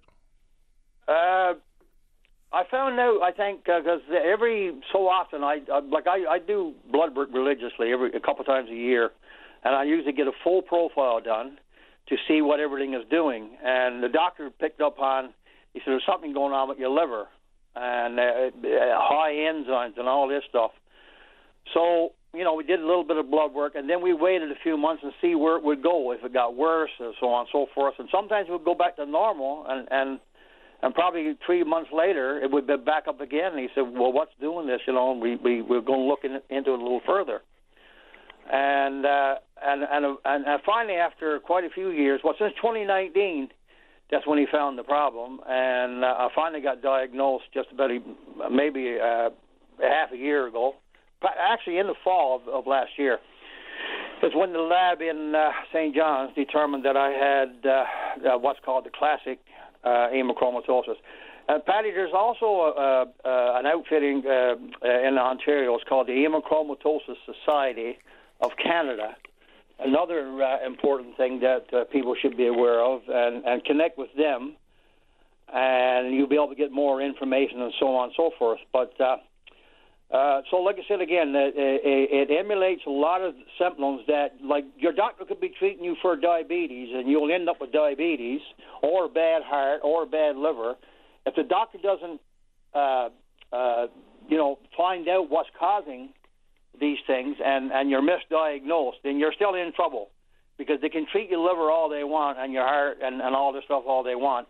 If if the iron overload is doing it, then like I said, it has to be diagnosed, and the only way to uh, to treat it is to have blood drawn. It's called a phlebotomy. Take off about 500 milliliters every couple of months. You know, then once a doctor and you've been diagnosed can can uh, uh, can, can you know uh, do the maintenance on it. Uh, so uh, you know, like I said again, there's all these things that doctors are treating people for, but the root cause of it could be the iron overload. And you're right, most people are uh, have what's a condition called being anemic, uh, uh, not enough iron, right?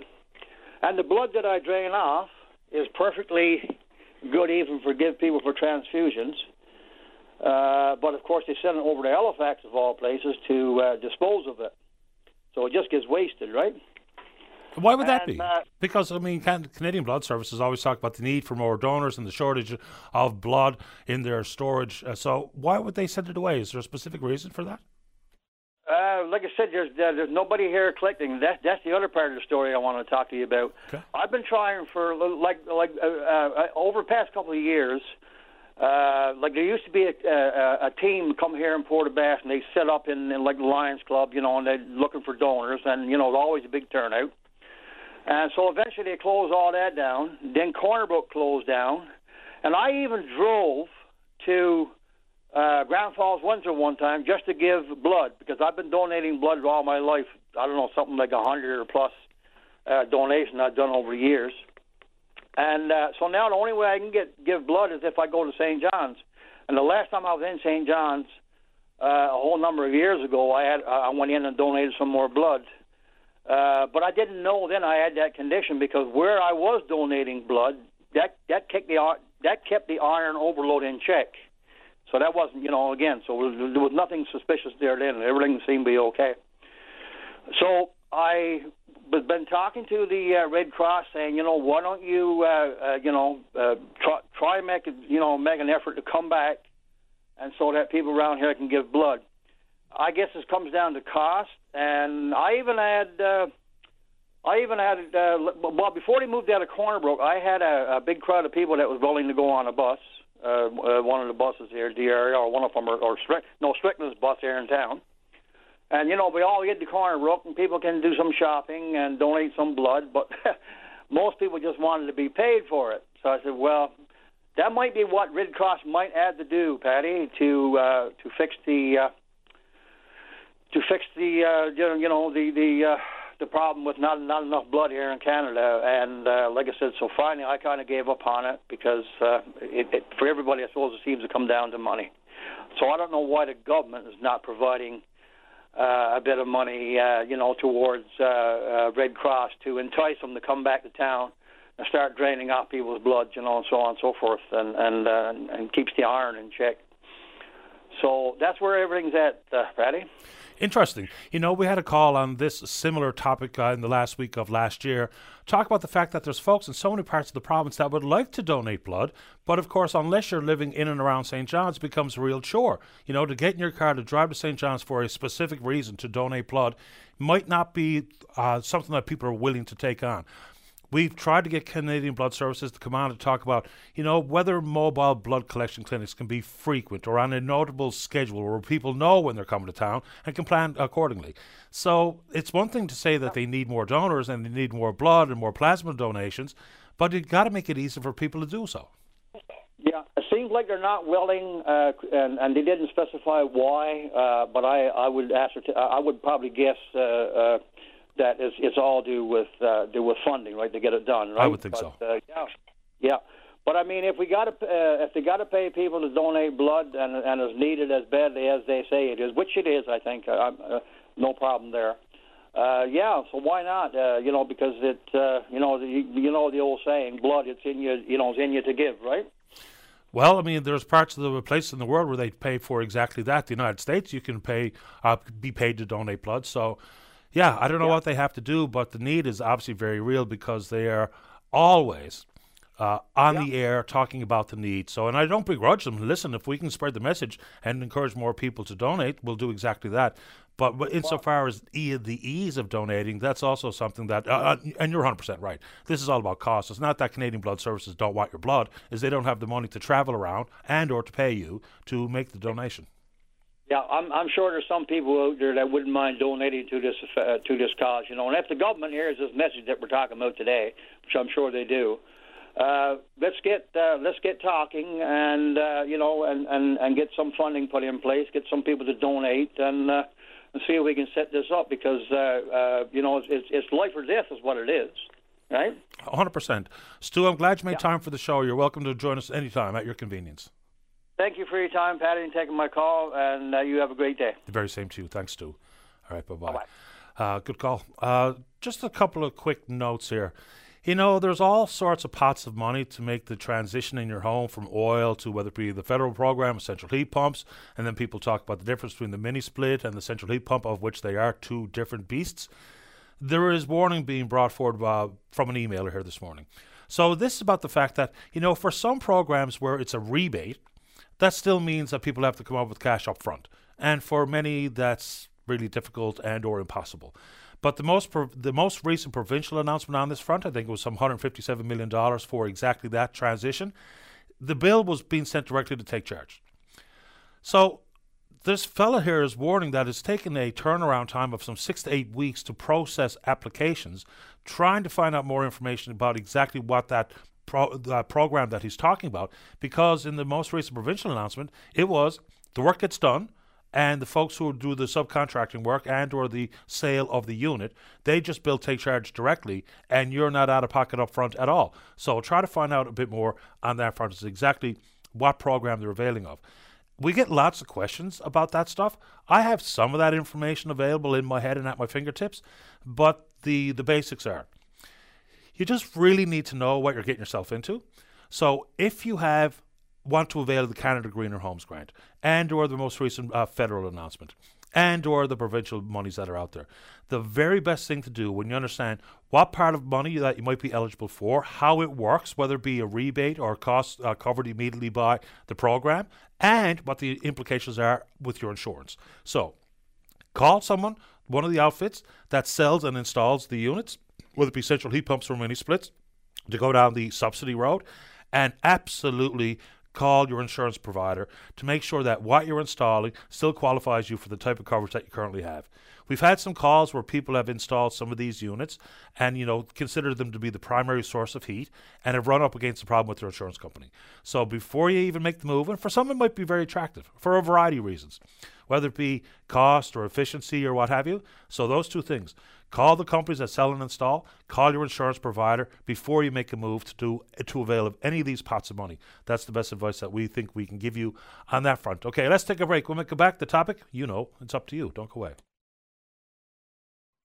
This is Open Line on the VOCM Big Land FM radio network. Welcome back to the program. Let's go to line number one. Good morning, Uriel. You're on the air. Hi. Hi. Um, I wanted to kind of set the record straight on something.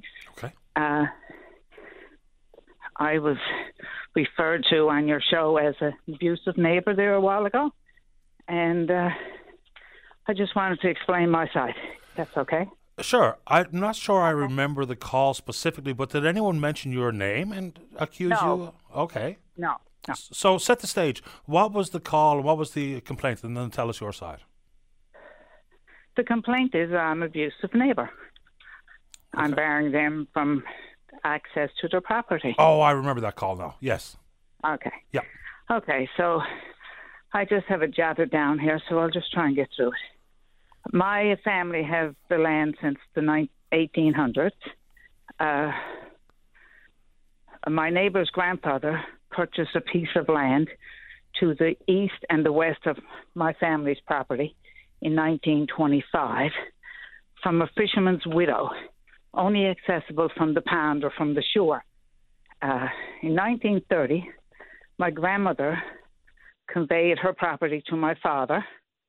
So both grandparents, her grandparents and my grandparents, died in the 1940s. In 1958, my neighbor's father became administrator of his father's estate, and he sold the land to his son. At uh, my father owned the land to the west and the south, and then uh, to the north was another neighbor, and then the other side was the pond. So uh, Joe died. I'm sorry. The, my neighbor's uncle died in 1980, and without a will. So uh, before my father died, he uh, conveyed three building lots to my sisters, but because he had a fence in property, because the outer side was was uh, marshy and stuff wouldn't be good for his animals, that was their frontage to get to the road. So uh, after he died, all the rest of his property was left to me. So because this frontage was my sister's frontages, I didn't register it because they had to get to the main road from this building lot. So uh, in 1993, my neighbor's father sold the land to my neighbor, and we were still bordering to the west and the south and the pond, and the north was my other neighbor. There was no driveway included. However, they used the land, and we assumed that it was a right of way of necessity. So we did speak to them on a few occasions and made sure they understood this is just a right of way of necessity. So they didn't tell us anything other than that. So in 2018, I purchased a piece of land off of one of my sisters, and because I owned it the frontage, I registered the frontage, and uh, I only claimed the what was in front of her parcel of land. I left the other two sections vacant for my sisters. So when my neighbour found out that I had it surveyed, and on the survey it was called a right of way. So she, uh, my neighbour, started a campaign against me, telling me that I didn't own any of the land and it was a private driveway. She doesn't have a bill of sale saying it's a private driveway. However, it was never a private driveway because it was only bought to fish from the lower pond. So I uh, went over the paperwork with him several times, and last May, uh, her husband agreed with me on all the points that I was showing him. I have aerial shots, I have photographs, I have their own indenture that explains they didn't have a driveway, and we we made an agreement that I would let him change the direction of the right of way so my two sisters can get out, I can get out, he can go in and turn to his property until he could develop his own driveway, and I sold him enough land to develop a driveway. However, when I bared off the section I needed to bear off so I could use my portion of that right away, uh, the police were called, lawyers were involved, they want to back out of the right of way agreement, and they're practically they've gone everywhere they can go. They've gone to every level of government saying that they're in a land dispute. However, they've never owned the land.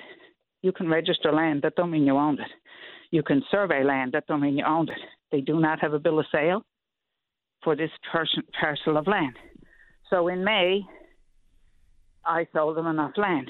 So in the meantime, they got it surveyed in September, and now they've included another portion of my land that was never sold to them. They had a, their barn laid on my land, uh, and it's called occupied by on the surveys.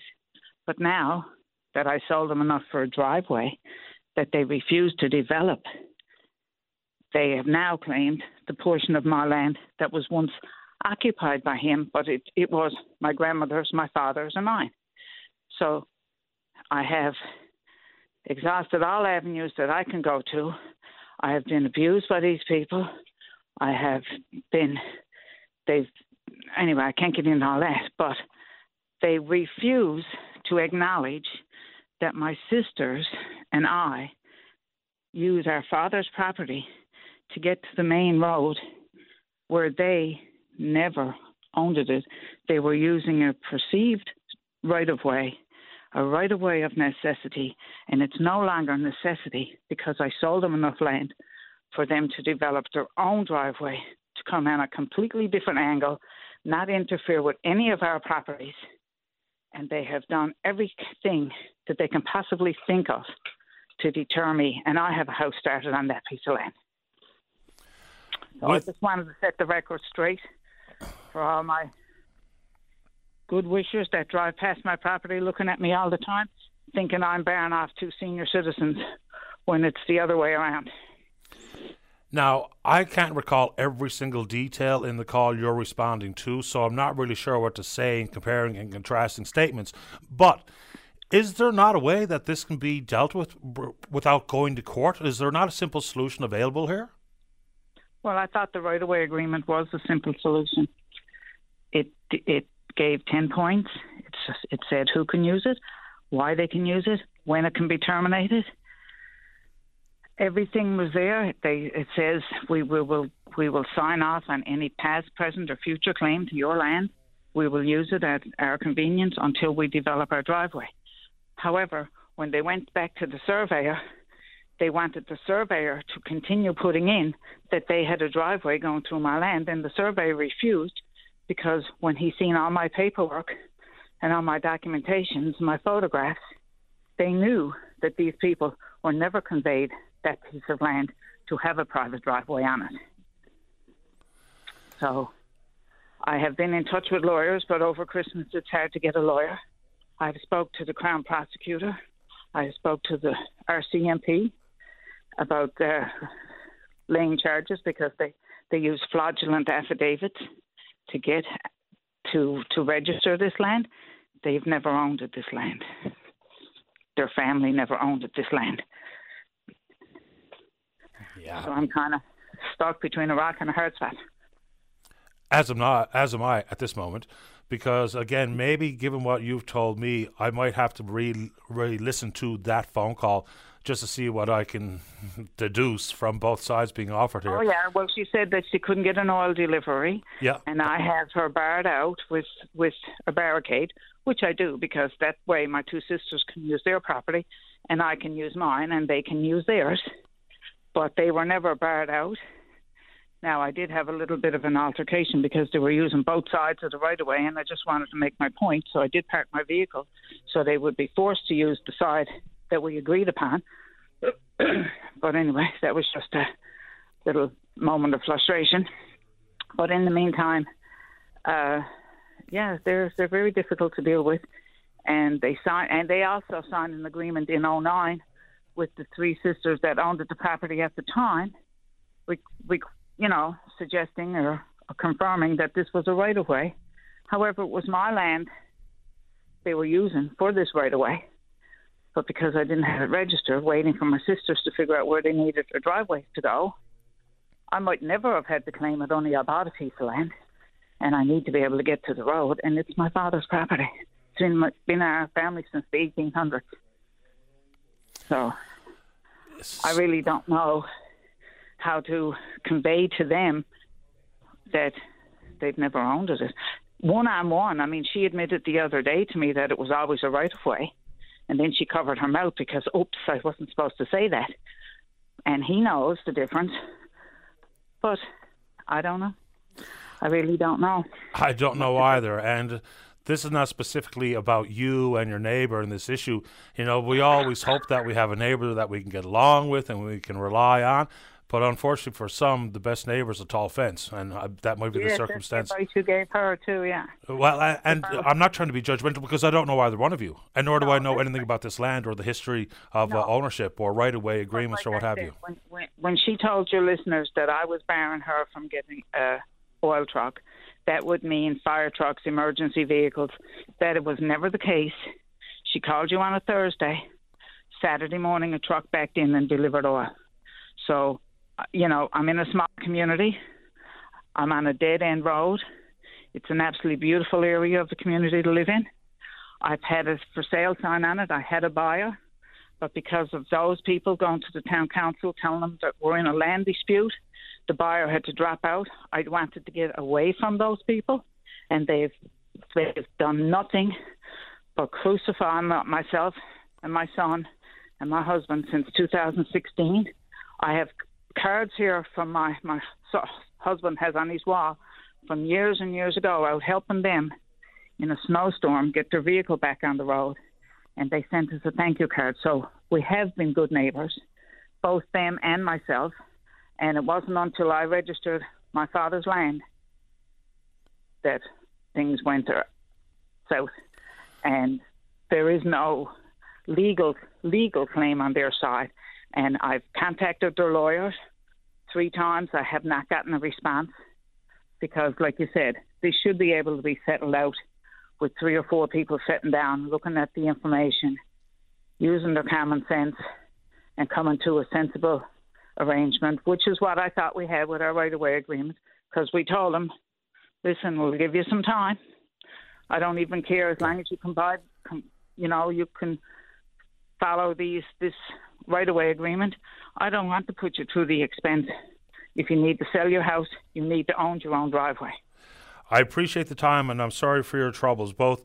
You know, and I'm of course I have no business getting in the middle of anything, especially things like this. But uh, you are welcome to offer your side of this this morning, Uriel, and thanks for the call. And thank you for giving me a platform. Thank you. Take care. Goodbye. Bye bye. Uh, let's take a break. Don't go away. This is Open Line on the VOCM Big Land FM radio network. Welcome back to the show. So, with the two callers that are in the queue, we don't want to shortchange them because we're coming up against the 11 o'clock news. But interestingly, you pick up on what uh, Dr. Janine Hubbard was saying. We were talking about the fact that in the fall economic statement, the government said they were removing the GST, HST from professional services rendered by psychotherapists and counseling therapists. And as Dr. Hubbard pointed out, we don't really have enough detail to know what that impact will be. You know, there's no college of psychologists in this province, whether it be someone able to just put out a shingle and say, I'm a counselor, and then be able to bill the general public. I think there's room for a conversation about universal health care and mental health care services because it's a really fragmented uh, situation here, isn't it? We know that there's a psychologist shortage here. There were some concerns over at Buzz Wellness Center. You know, more and more often now we're seeing, whether it be in the world of registered nurses, uh, more flexibility for your schedule, better pay, to move off to work for a private travel agency versus work for the public system. So, on the lack of detail there, and the concerns that Dr. Hubbard spoke to is very much similar to the concerns being brought forward by some of the wind to hydrogen to ammonia proposals or proponents. That's regarding access to 15 to 40% tax credit for these so called green projects. Not everything is as green as maybe advertised, and there's no real firm details about the definition of green or the strict regulations, or pardon me, specific regulations regarding access to those subsidies at the top end in particular vastly different in this province when the opportunity to integrate with the provincial grid, but about 80% of our electricity coming from renewables, versus Nova Scotia, where 51% of their grid is fueled by coal or coke fired generation. I'm not sure if that's what Jill wants to talk about, but she's in the queue to talk about the Impact Assessment Agency of Canada. Many people who are concerned with or opposed to these projects were calling for the province to push this off to the Impact Assessment Agency of Canada. Federal Environment Minister, Environment Minister Steven Guilbeault said no need. So maybe that's what's on Jill's mind. Also, with the pending by election coming up in Conception Bay, East Bell Island on Monday, January 29th, the PC candidate is Tina Neary. She's also in the queue, and then plenty of time for you. We're taking a break for the news. Don't go away. This is Open Line on the VOCM Big Land FM radio network. Welcome back to the program. Let's begin this hour on line number two. Say good morning to the PC candidate running the upcoming by election, Conception Bay, East Bell Island. That's Tina Neary. Good morning, Tina. You're on the air. Good morning, Paddy, and uh, Happy New Year to you and all your listeners. And Happy New Year to you as well. So, uh, yeah, Paddy, I was just listening this morning, listening to your preamble relative to the mortgage rates. And, uh, you know, it's concerning. And I just have to tell you that I totally agree with, with what uh, you were sharing. You know, I'm, I'm out there now and, and uh, campaigning, knocking on doors, and you know, this is what I'm hearing. You know, I was in uh, subdivision areas within, you know, families, small children uh, in Portugal Cove, St. Philip's yesterday. And, you know, we have these working class families. They're in situations where both parents are working. They maybe they've got a couple of kids, you know, and their mortgage renewal is coming up, and there's just no money left. Like they just don't know if they're going to be able to manage it or not. And it's so concerning to hear that this is what's happening. Uh, people are looking for help, and it's just not being seen you know, as we look at it with present government. We have the situation here with the liberal government imposing these taxes, these the gas tax, the carbon tax, the sugar tax, and people just are not keeping up anymore. So um, yeah, I just I just wanted to share that. Uh, it, it's it's definitely something that I'm listening to. I'm hearing from everybody, and you know, it's it's uh, we need some change there for sure. So you mentioned some of the provincial levers that could be pulled. Sugar tax is one. I mean, even with the forecasted amount of money that the government thought would come in, in the, on the revenue side, it came in as more than that. So it's not working anyway. People are still consuming mm-hmm. what they always consumed. But insofar as the big picture items like uh, interest rates and mortgage rates and the like, there's not a whole lot provincial governments, regardless of what the parties in power, can really do about it. So, can you elaborate on what you think the position is, or what political parties here in this province could do on that front? Well, yeah, like it's it's a matter of just putting people in better positions to be able to manage these things financially. You know, I mean, the the, the PC party has always been opposed to the sugar tax, uh, voted against the carbon tax. Um, you know, it's it's it's being addressed. It's strong advocacy that you know to the feds and, and, and recognizing what it is that we can be doing to be working with them to ensure that we are uh, allowing individuals to be able to keep up with the cost of living and be able to manage all of these things that are happening in their households that are just limiting their regular everyday activities. I mean, it's just it's over like it's not getting any better. It's it's increasingly becoming worse. We're hearing it from people. We're seeing it within the economy and you know, we just have to, we do, we have to do better. We have to be, excuse me, we have to be advocating strongly. We have to be ensuring that everybody has, uh, you know, strong education and awareness about what it is that's being imposed on them and what we can be doing instead of having to go out there and impose all of these taxes. I have. I remember when uh, the party was led by Mr. Crosbie and talking about balanced budgets and even legislation associated with it. And on the federal side, the Conservatives are also talking about balanced budgets. When you look at the amount of borrowing, and I don't deny that the amount of sovereign debt nationally and or provincial debt is troubling because we're at about thirty thousand dollars per person with our own provincial net debt. So we have to do something about it. But where are the ideas about increasing the revenue side? Because if we are talking about balancing a budget with borrowing in the billions some uh, some years, there's a long road between a nine billion dollar budget and an eight billion dollar budget to do without the borrowing. So give us some ideas on the revenue side. I. I guess that's something that would have to be examined, especially if we, uh, you know, when we have the opportunity to be able to form government and see exactly what it is that needs to happen from a rev- revenue perspective but as you mentioned earlier, I mean, if if it's important to be able to seek this revenue without putting individuals, uh, you know, at risk within their own homes, within their areas. We want to be keeping people. You know, we want to be keeping people here in the province. And a perfect example was, you know, when we talk about these rates, is eh, my own son. I mean, he went away. He went away to school he chose to come back home to Newfoundland and Labrador. He chose to buy his home here back when it was manageable. And now he's looking at the situation and thinking exactly that. You know, how am I going to continue at at my young age, how am I going to continue to be able to manage this, afford this, and live here? And so it is important to be, to recognize that we do have to, of course, continue to balance our budget, but do we have to do so um, with such grave circumstances to the individuals of Newfoundland and Labrador? I mean, there. Uh, to answer that question, I don't know right now what exactly can be taking place, but I certainly know that it is something that we that, that the PC party is very focused on, and uh, and our leader Tony Wakeham is saying all the time. You know, it, it is about education. It's not about taxation. It's about being able to work together with the people of the province and recognize how it is that we can continue to. Um, you know, get out of debt, balance the budget, look for revenue services, and and and and move from there. That's I mean that's all I can I can say at this point about that. But I know that at the end of the day, there has to be something, and that is a strong focus and priority of the PC party. Inside the world of mortgage holders, and I am one, pardon me, your son's concern regarding his mortgage and affordability, there's not a huge difference regarding home ownership here or anywhere else in the country. You know, the purchase price point is one concern. The mortgage is what the mortgage is, regardless of where you go to whatever Royal Bank branch, regardless of what province sure. people are in. So that's something. So fair enough to not be currently in government and talk about potential revenue side ideas, of which I have some some uh, suggestions that people can maybe consider. But in some of the worlds, like your leader, Tony Wakeham, has a background uh, in healthcare as an administrator in particular. When the provinces talk about recruitment and retention, and the numbers are up, and it's really hard for me to square some of these circles. There's more doctors than ever before working in this province. We don't know if they have full patient rosters or they're doing pure research or uh, simply uh, being instructors or whatever the case may be.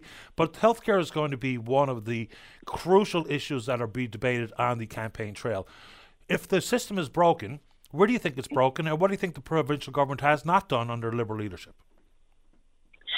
Well, I don't think that we have done anything in the beginning to be able to retain the individuals that are here, that are going through these uh, programs in our province from an education perspective, and doing what we can do to keep them here um, and not have them be leaving somewhere else. We were talking to uh, I, Tony was talking Tony Wakeham, excuse me, was talking to a group of uh, nursing students, and he asked them you know they were they were about to be finished their program and he asked them if they were you know if they had jobs yet and they didn't. They hadn't been approached.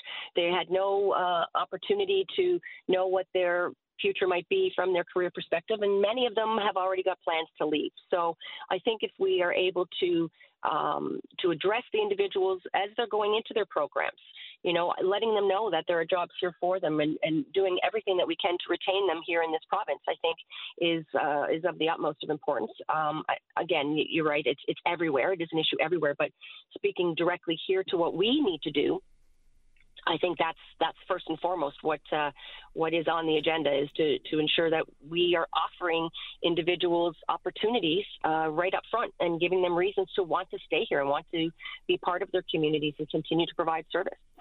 That's you know, one. We, we, we sorry. I, I thought you were finished. Go ahead and finish your thought. Yeah, no, I was just going to say that you know we we aside from that we we just need to have more economic developments in the province overall.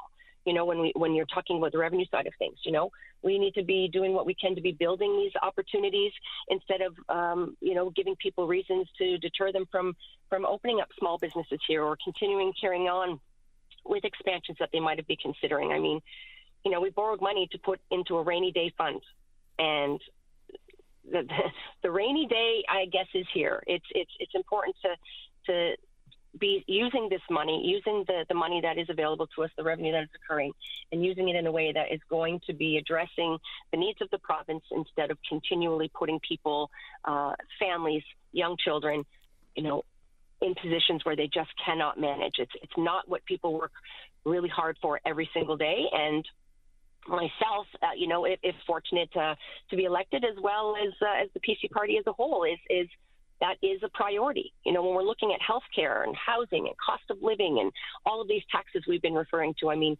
there there has to be change. There hasn't been in a number of years uh, with the Liberal government. People are expressing what their issues are on, on a daily basis, and they feel like they're just not being heard because there has been no change. So that's what we need to do. We need to look at these things, what your what your guests are talking about and what you're referring to, and we just need to make change. Tina, last one. So I don't know how big a deal it is inside the District Association office down in Conception Bay, East Bell Island, but Daryl Harding, who was the president of the association, wrote a pretty scathing letter to Tony Wakeham, your leader, regarding your candidacy. They say the protocol was not followed, the process was not adhered to, and uh, basically accused Tony Wakeham of simply handpicking you. He did refer to you on the campaign trail, uh, trail to become the leader, as would be a great candidate, what have you. So the district association, seemingly, certainly the leadership, are quite upset with your candidacy. Your reaction? Well, you know, this has been dealt with very clearly by the party. Um, uh, as of right now, I have I have some very strong supporters. The party is supporting me. David Brazil is supporting me, and the district association members at this time are supporting me. As far as I am aware, I was a very open and fair process as per the Constitution. I abided by what was necessary.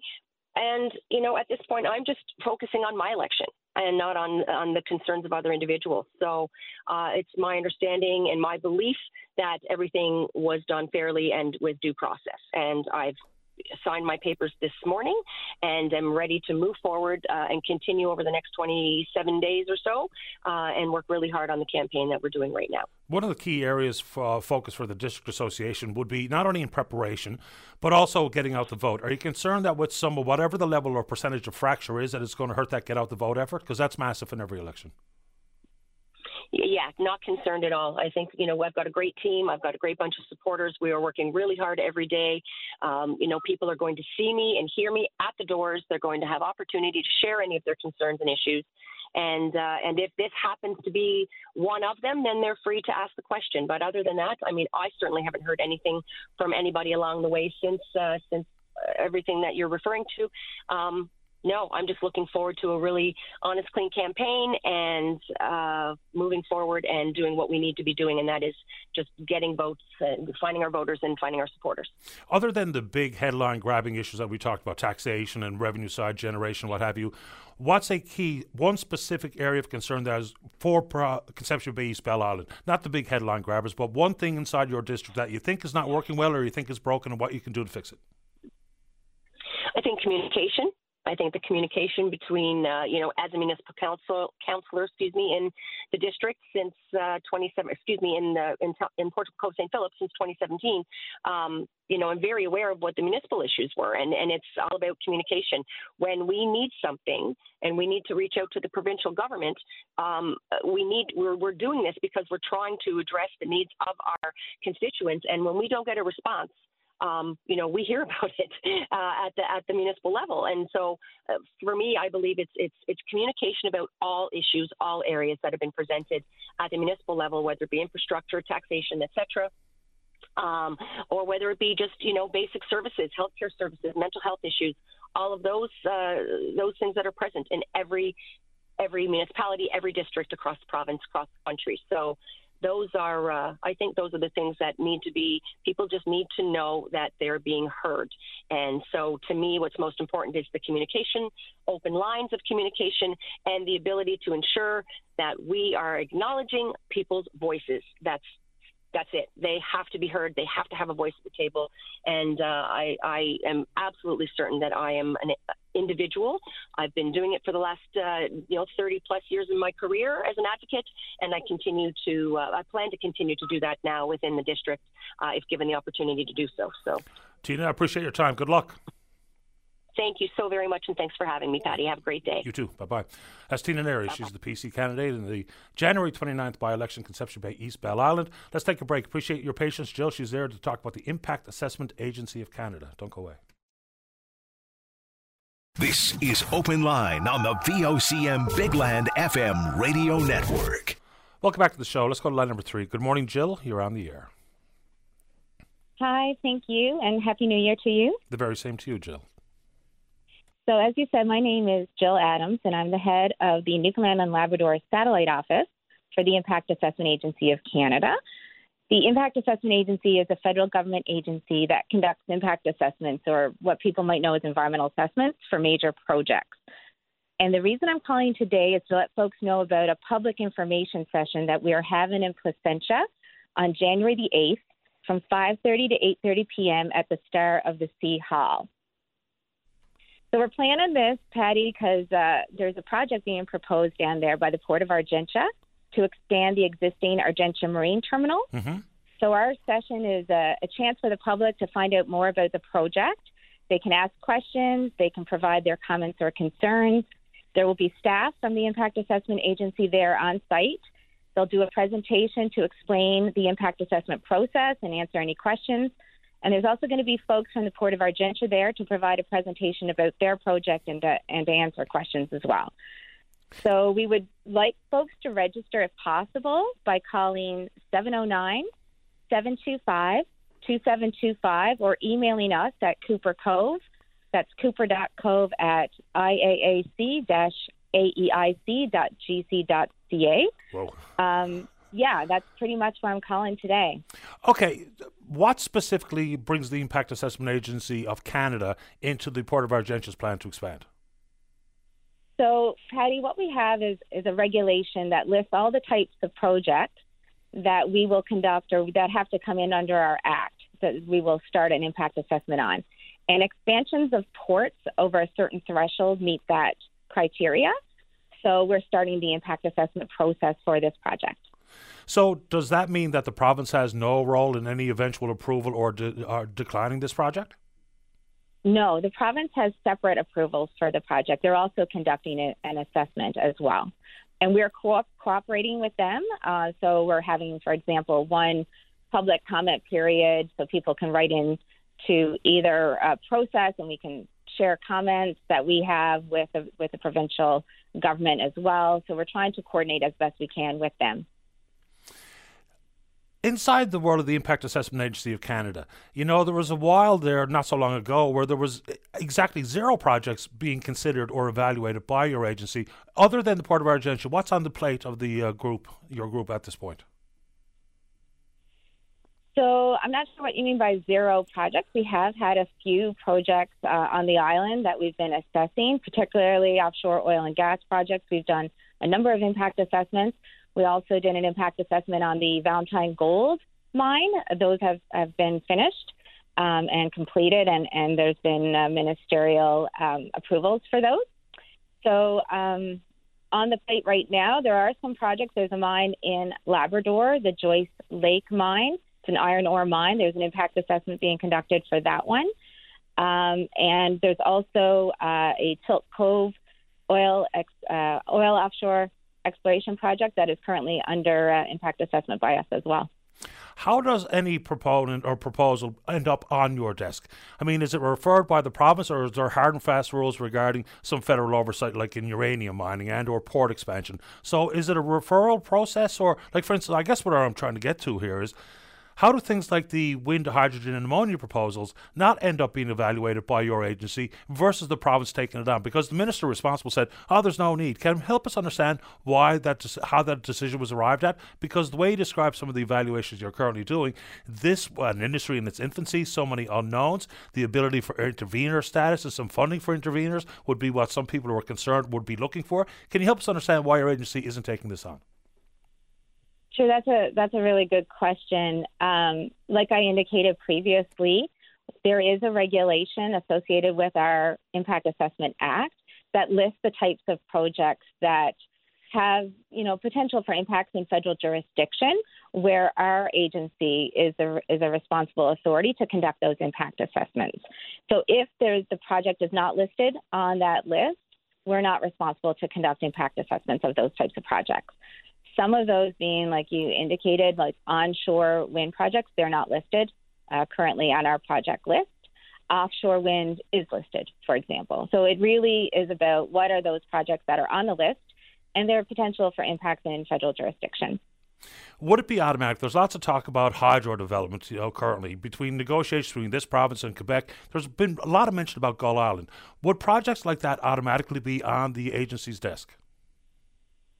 Nothing is automatic. Like I said, it, it would have to uh, determine what those potential projects include, what the components of those projects are, and whether those components uh, and those projects are listed on our impact assessment uh, regulations for, for the types of projects. Last one before I let you go, and then I'll give you the inform- give out the information one more time about your public consultation. So, with a couple of, of recent Supreme Court rulings, one regarding plastic and the label of toxic and waste management being provincial jurisdiction, another about federal overreach, getting into provincial jurisdiction, things like pipelines, what have you. Has the mandate or the focus of the Impact Assessment Agency of Canada changed based on that court ruling? So I think there's a couple of different court rulings you're uh, speaking of there, and I'm not uh, I'm not qualified to talk about uh, the first one you mentioned. Yeah, no, no, that's in fine. relation, yeah, in relation to uh, the Supreme Court of Canada's decision on the Impact Assessment Act, the government of Canada did release interim measures to indicate what we are doing right now with respect to that. And uh, there's also going to be amendments to legislation, and I know that folks are working very quickly um, to ensure that those uh, amendments are done as, as quickly as possible. The government recognizes that responsible development is critical to the prosperity of our country, and that time is of the essence for these projects currently in the impact assessment system. I appreciate the time. Jill, information one more time for the upcoming meeting in Placentia. That's right. It's on January the 8th from 5.30 to 8.30 p.m. at the Star of the Sea Hall. We really hope folks can come and join us. If you can, uh, register by, by calling 709 725 2725 or uh, by calling, uh, or sorry, or by email at cooper.cove at iaac-aic.gc.ca. If you can't register, just uh, just come out. That's fine too. Appreciate the time this We'll morning, Jill. there. Thank you. Thank you very much. Thanks. Bye bye. Bye bye. Jill Adams with the Satellite Office for the Impact Assessment Agency of Canada. Okay, let's take a break for the newscast. When we come back, plenty of time to speak with you on a topic of your choosing. Don't go away. This is Open Line on the VOCM Big Land FM radio network. Welcome back to the show. Let's go to line number one. Terry, you're on the air. Hi, good morning, Paddy. Morning to you. I've got. Uh, I'm calling this morning to uh, spread the word about a fundraising I have uh, on GoFundMe page. Sure. Uh, it's for uh, a good friend of mine who uh, who's taking care of his mother with Alzheimer's, and uh, right now he he has no income at all, where he has to stay home 24/7 to take care of his mom. Uh, his father passed away uh, about 10 years ago when we came back to BC, and now she has Alzheimer's, and he's trying to take care of her. Uh, he's in really, really hard shape right now, where he has no income, and he's having a job, job trying to find uh, to pay the bills and the house and take care of the place. And I just want to get out there and spread the word to anybody your listeners, if they could uh, could uh, share it on Facebook or Twitter or whatever social media they have. Uh, I, I don't have it personally myself, otherwise I'd do it. But I'd like for your listeners if they could do that and spread the word, and I can raise some money for them. What's the title on the GoFundMe page? Uh, help a friend, help a very good friend in need. And my name's Terry Hynes. It's, I mean, the the prevalence of Alzheimer's in the province and in the country is really alarming, and the forecasted numbers for people who will be suffering with Alzheimer's or dementia in the coming decades is just unbelievable. So, Terry, tell us a bit about your buddy because it takes a certain kind of person. I mean, everyone loves their mom, but to yes. be able to stay at home and take care of someone in whatever stage, advanced stage of Alzheimer's that they're dealing with, you know, tell us about your pal. Right. Well, we we ventured. Uh, first off, we left here, me and, and two of my friends. We drove to BC back in '95, and uh, he is uh, he works the shipbuilder, so he's worked all his life. He's a hard worker, a good, honest man. And then uh, it, back in 2012, his father uh, became ill, had cancer, so we had to return home. And it was just shortly after that, when his father passed, that his mother developed Alzheimer's, uh, and he's been uh, spending. He spent all his savings, his, uh, his savings that he had from BC, and all his pension money from where he worked with the uh, shipbuilders, uh, the shipyards in BC and Vancouver.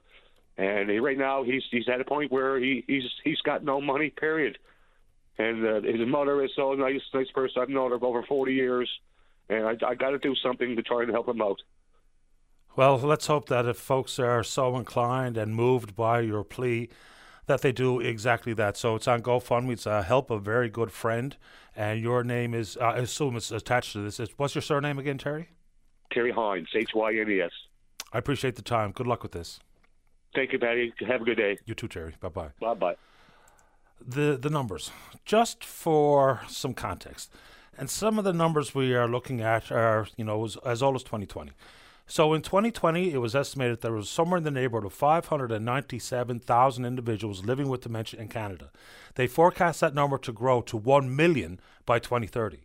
So we've seen lots of examples where the writing is on the wall about needs or deficiencies or gaps in systems, and this one is right there in front of us. So if you look at uh, the Alzheimer's Society of Canada, their webpage, they will indeed have dementia numbers generally updated. I think when I had a look near the end of last year, you know, that 2020 number had grown from 597 to just over 600. And I don't know how they track it very accurately, but how do you prepare? So you compare and contrast that particular issue. I mean, like 1 million people, almost double from 2020 to double to, to pardon me to 2030 all the conversations regarding aging in place and supports for an expansion of home care versus institutionalizing people. At some point, with the level of medical need, you may indeed have no option but to be in a like a long-term care facility with a dementia ward. But those numbers are really quite something. They're staggering numbers. I mean, one million by 2030, and the population of the country will be somewhere in the neighborhood of what? 43 million people. So that's a significant percentage of the population that will be dealing with uh, a dementia diagnosis, and of course the advanced stages as life moves on. So, I mean, how do you how do you prepare for these types of things? Because we've seen the exact same thing happen with a couple of areas. Areas of note that will be a big part of the campaign uh, debates is healthcare. We saw the numbers. We saw what was happening. It's not a new phenomenon that all of a sudden people don't have a family doctor. It's not a new phenomenon that there's long wait lists to see a specialist or long wait times in an emergency room. And the country kind of did a poor job. And you know, we can look at the, the, this province and talk about whatever you think the performance is of the current gover- government and or the past PCs, but the writing has been on the wall for quite a long time. So whether it be the shortages of healthcare professionals or other moving parts inside the healthcare system, in addition to that, housing. I mean, this one for me is a little bit more frustrating even than healthcare because healthcare is a really tricky piece of business to uh, accommodate the aging population, to accommodate the growing population, and the recruitment of healthcare professionals, which are in high demand and they're very mobile, and everyone's competing for the exact same pro. We've got ourselves in a position now where it's province versus province. We're basically basically putting healthcare professionals, doctors, registered nurses, and all the other disciplines on a bit of an auction block where there's uh, certainly has to be a little bit of federal intervention here. We don't want the feds to be managing our affairs. That's not what I'm suggesting. But, you know, to try to figure out, you know, maybe some parameters or metrics for just how much provinces can spend, because we can't be in a position where the wealthiest provinces have all the doctors. Well, not all the doctors, you know what I mean. And in the world of housing, things have changed dramatically over the last 30 years. So at one point, we thought about housing as exactly that a place to live. Right? Now it's considered an economic benchmark. You know, we me- measure economic success with housing starts here in the province or across the country. So we went from the largest piece of equity that I would own and a GDP contributor all the way from what was simply a place to lay your head, somewhere healthy and safe for you to live. So there's been a stark contrast in those two mindsets, and something has to give on that front. In addition, on the housing and the healthcare file, you know, people are quick to call someone a racist or whatever the case may be if you talk about immigration. You know, safety and security and vetting and knowing who people are is important. And it doesn't, in my opinion, it doesn't make you a bad person to talk about and to ask the federal government about their immigration goals and the numbers that they're trying and willing and wanting to welcome to the country. Yes, we've got to attract skilled tradespeople. Yes, we've got to attract folks in the tech and innovation sector. Yes, we have to attract healthcare professionals. But the immigration numbers, as they're currently proposed, are having a real impact on not only the newcomer, but all Canadians. We've got a housing crunch. You know, when we talk about the forecasted numbers from the Canadian Mortgage and Holding Corporation, the need to build 10,000 units per year for the next six years, a total 60,000, when this past calendar year we built somewhere in the neighborhood of 900. So immigration is having an impact on people's ability to find a home. It's having an impact on people's ability to be in the healthcare churn, to get a family doctor, to not experience 12, 18 hour waits in emergency rooms, right? To not be on extended lists to try to see a specialist. So again, Immigration comes with a big economic upside. It comes with a societal upside, in my personal problem, uh, my personal opinion, but it has an impact on housing and healthcare in particular. And nobody wants to come to the country to not be able to find a place to live and or access to healthcare.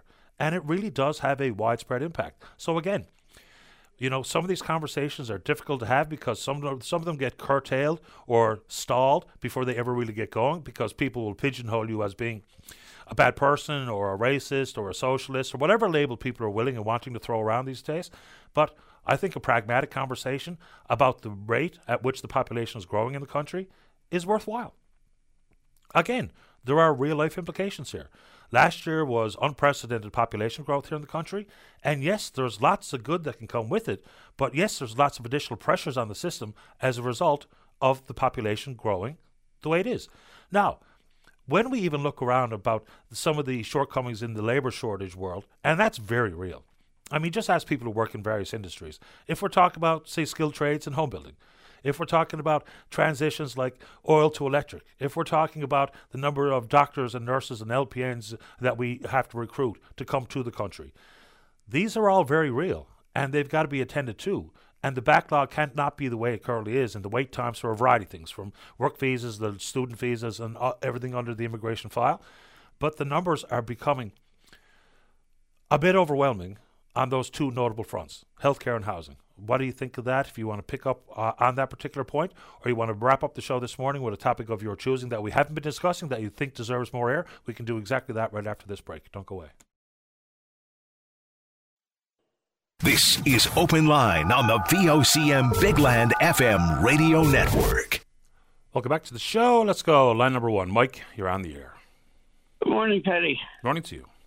I'd like for the hunters and that and people of the province to go in on Engage NL at Engage NL, and there's a survey, or now I wouldn't call it a survey. They want input from hunters and other people and whatever to changes to the hunting regulations, like uh, in crime and uh, fines and that and stuff, to go from one thousand to five thousand dollars up to two thousand to twenty five thousand dollars or or imprisonment. Like the fines and that and stuff are gone to a bit of uh, outside the possibility of people paying for them that they're going to wind up putting people in jail, and you get six months in jail also, too, there's a big one there with regards to uh, discharging of uh, a firearm within a thousand meters of a school, playground, athletic field, or within 300 feet meters of a dwelling. Now, dwelling is defined. Uh, well, it's not defined in the act of the uh, of the regulations and that, and resort, and is basically relying on a uh, dictionary meaning of a dwelling. Now, a dwelling is basically somewhere where is permanent place of residence. In other words, a cabin is not a dwelling. Yes, it is. But a tent, a tent can be a dwelling Yep. as long as somebody's living there full time. So they're out there threatening people and charging people with this all the time when they don't have any business to be at it, trying to trying to get convictions and that and stuff. Just wait now. Uh, You're suggesting that it's not a good idea to have a safety buffer zone around where people would be living and not hunting? No, no, no. That's not what I'm saying. What I'm saying is there right now. It's uh, it's not fair and defined, and they're out there threatening people with this this thing about it and that and whatever, and charging people where they shouldn't be.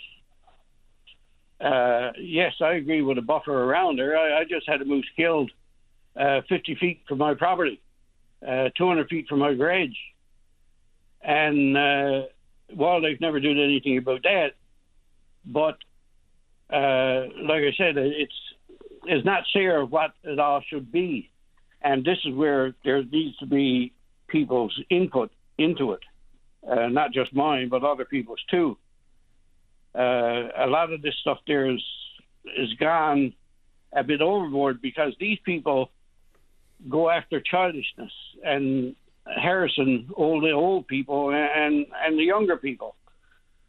And you know, like I said, I, I got charged before because I brought ammunition out to Whitbourne from St. John's for my father to go moose hunting, and I got charged with it, just bringing the ammunition out. And some of this stuff is uh, whatever that is given the wardens reason that and stuff, and they go there and they goat people. And the problem with it is, we had all honest wardens and everything else. Uh, I would agree, but like I said, it's uh, it's it, it's a, it's a site there now where people need to go in and put input into it. I'm, I've been recently charged with uh, well, the charges are there now. I got to appear in court and that and stuff. Uh, I think they got five charges against me. Uh, and you know, there's on it's uncalled for basically, and uh, they got false reports there. They had false reports that they're acting on that weren't true, but they came on my property and they won't do anything about the public mischief of the people who called in and put in false reports. But then they go there trying to find something and digging and, and asking you quite kinds of questions and that and bullying you, and then picking up on things. Like one thing that was there, uh, my wife put on Facebook that uh, you got a moose in the road. They're interpreting that that I shot it in the road, whereas my wife went, it's in the road is that way, to the left, out the road is to the right, and they they come up with all of this stuff that technically speaking that they're trying to g- get out there and get you. But uh, my my uh, involvement with those people, if anything, but been positive as far as I'm concerned. They leave a lot to be desired as uh, as peace officer. Like they chased me one day last year. They chased me the whole- evening. I was up hunting towards the end of the season. I was the only one there.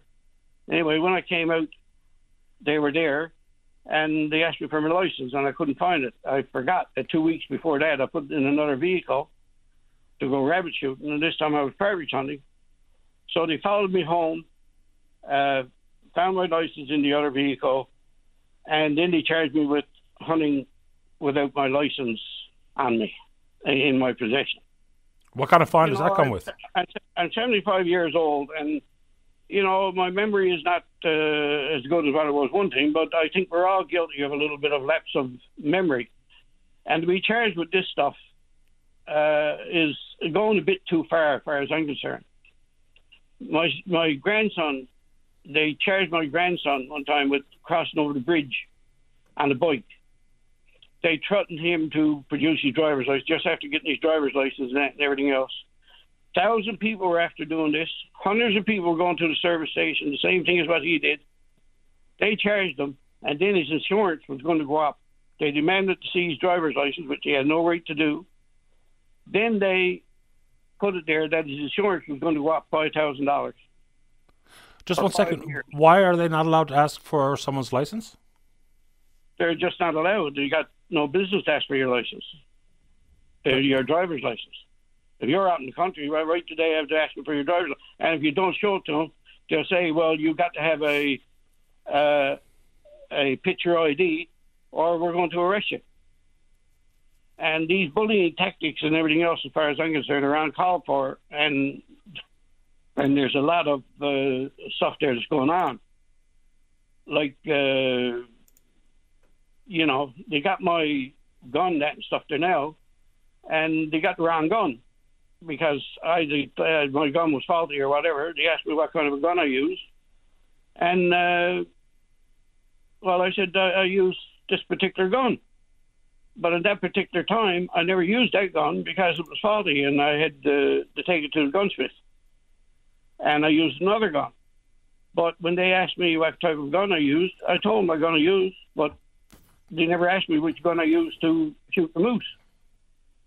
There's a law, you know, and they get there and they they, they intentionally try to get you to commit to something that they can charge you with. They don't go about trying to prove you're innocent. They're working for me just as about they are for you or for everybody else. And if they got something to prove me innocent, then they should prove it innocent. Like I shot the moose uh, off the road. Uh, the moose was out on the bag, and uh, I shot it, but it came down on the road. Now there's precedence for this and shooting it then close to the road. You got an injured moose, either in the road or around the road, that, and around the cabins that are an endangerment to the public. So you can uh, you can uh, you know kill it. So there, there's a lot of and this thing there. Say that part again.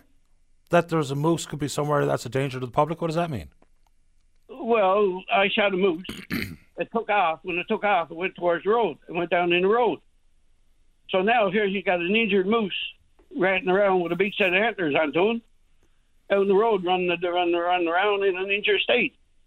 So what do you do? Do you leave it there for somebody to come along that they hit it or whatever? And it's proven before anyway that there's cases uh, before this that uh, you know if there's an injured animal in the road, you can move it. But one of the big things too is in this uh, questionnaire that they got is they want to have it that you've got to put the tags on the moose before you can do any cleaning or any processing or anything whatsoever. What's wrong with that? Sure, the boys out in a small boat got to put a tag on the halibut they haul over the gunnel. Yes, but the thing is, is that like we shot one uh, a little while ago. It went, fell down in the low spruce. You had to tow it out thirty or forty feet to get out to, to get it out. We had to haul a trail there to get it out. But not only that, we shot one in the pond. Or I didn't. My buddy shot one a couple of years ago. It went out in the gully. We couldn't get it out over the bank, and we had to tow it down to the length of the gully. And he had to go up to almost up to his neck. He was up over his waist in water uh, with the moose out, out, out in the gully. Okay, just I- we're almost out of time, Mike. But if you can get to the moose to set it up to tow, can't you just put the tag on before you tow it out? underwater. Underwater. The, the legs, the legs are down underneath water, and you're down in the bog net sometimes. Last one, very quickly, because it's eleven fifty nine. Do you think it's incumbent on the hunter in this case that if you are indeed hunting, that you should understand the Wildlife Act and Endangered Species Act and adhere to it? You know, not talk about your own personal issues with the uh, enforcement officers, but do you think if you're a hunter, you should know the rules and abide by them? Yes, I do, but a lot of times, sometimes you can't. Uh, it's not that practical to do. Uh, it, it's, just the circumstances there. You've got a moose down on the bag, and you got to try to hook onto it. You're up to your knees in bag of water or whatever, and you're out there trying to haul a, haul a moose in. Uh, Mike, I just got to get in there because it's r- right up to 12 o'clock we're out of time today. But uh, people can go to Engage NL uh, to uh, involve themselves in this questionnaire. The deadline, I believe, for consultations is next week, maybe the 11th, if I remember correctly. So uh, I appreciate the time, Mike. Stay in touch. I got to go. Thank you. All the best. Bye bye. All right, uh, good show. We will indeed pick up this conversation again tomorrow morning right here on VOCM and Big Land FM's Open Line. On behalf of the producer, Fonz King, I'm your host, Paddy Daly. Have yourself a safe, fun, happy day. We'll talk in the morning. Bye bye.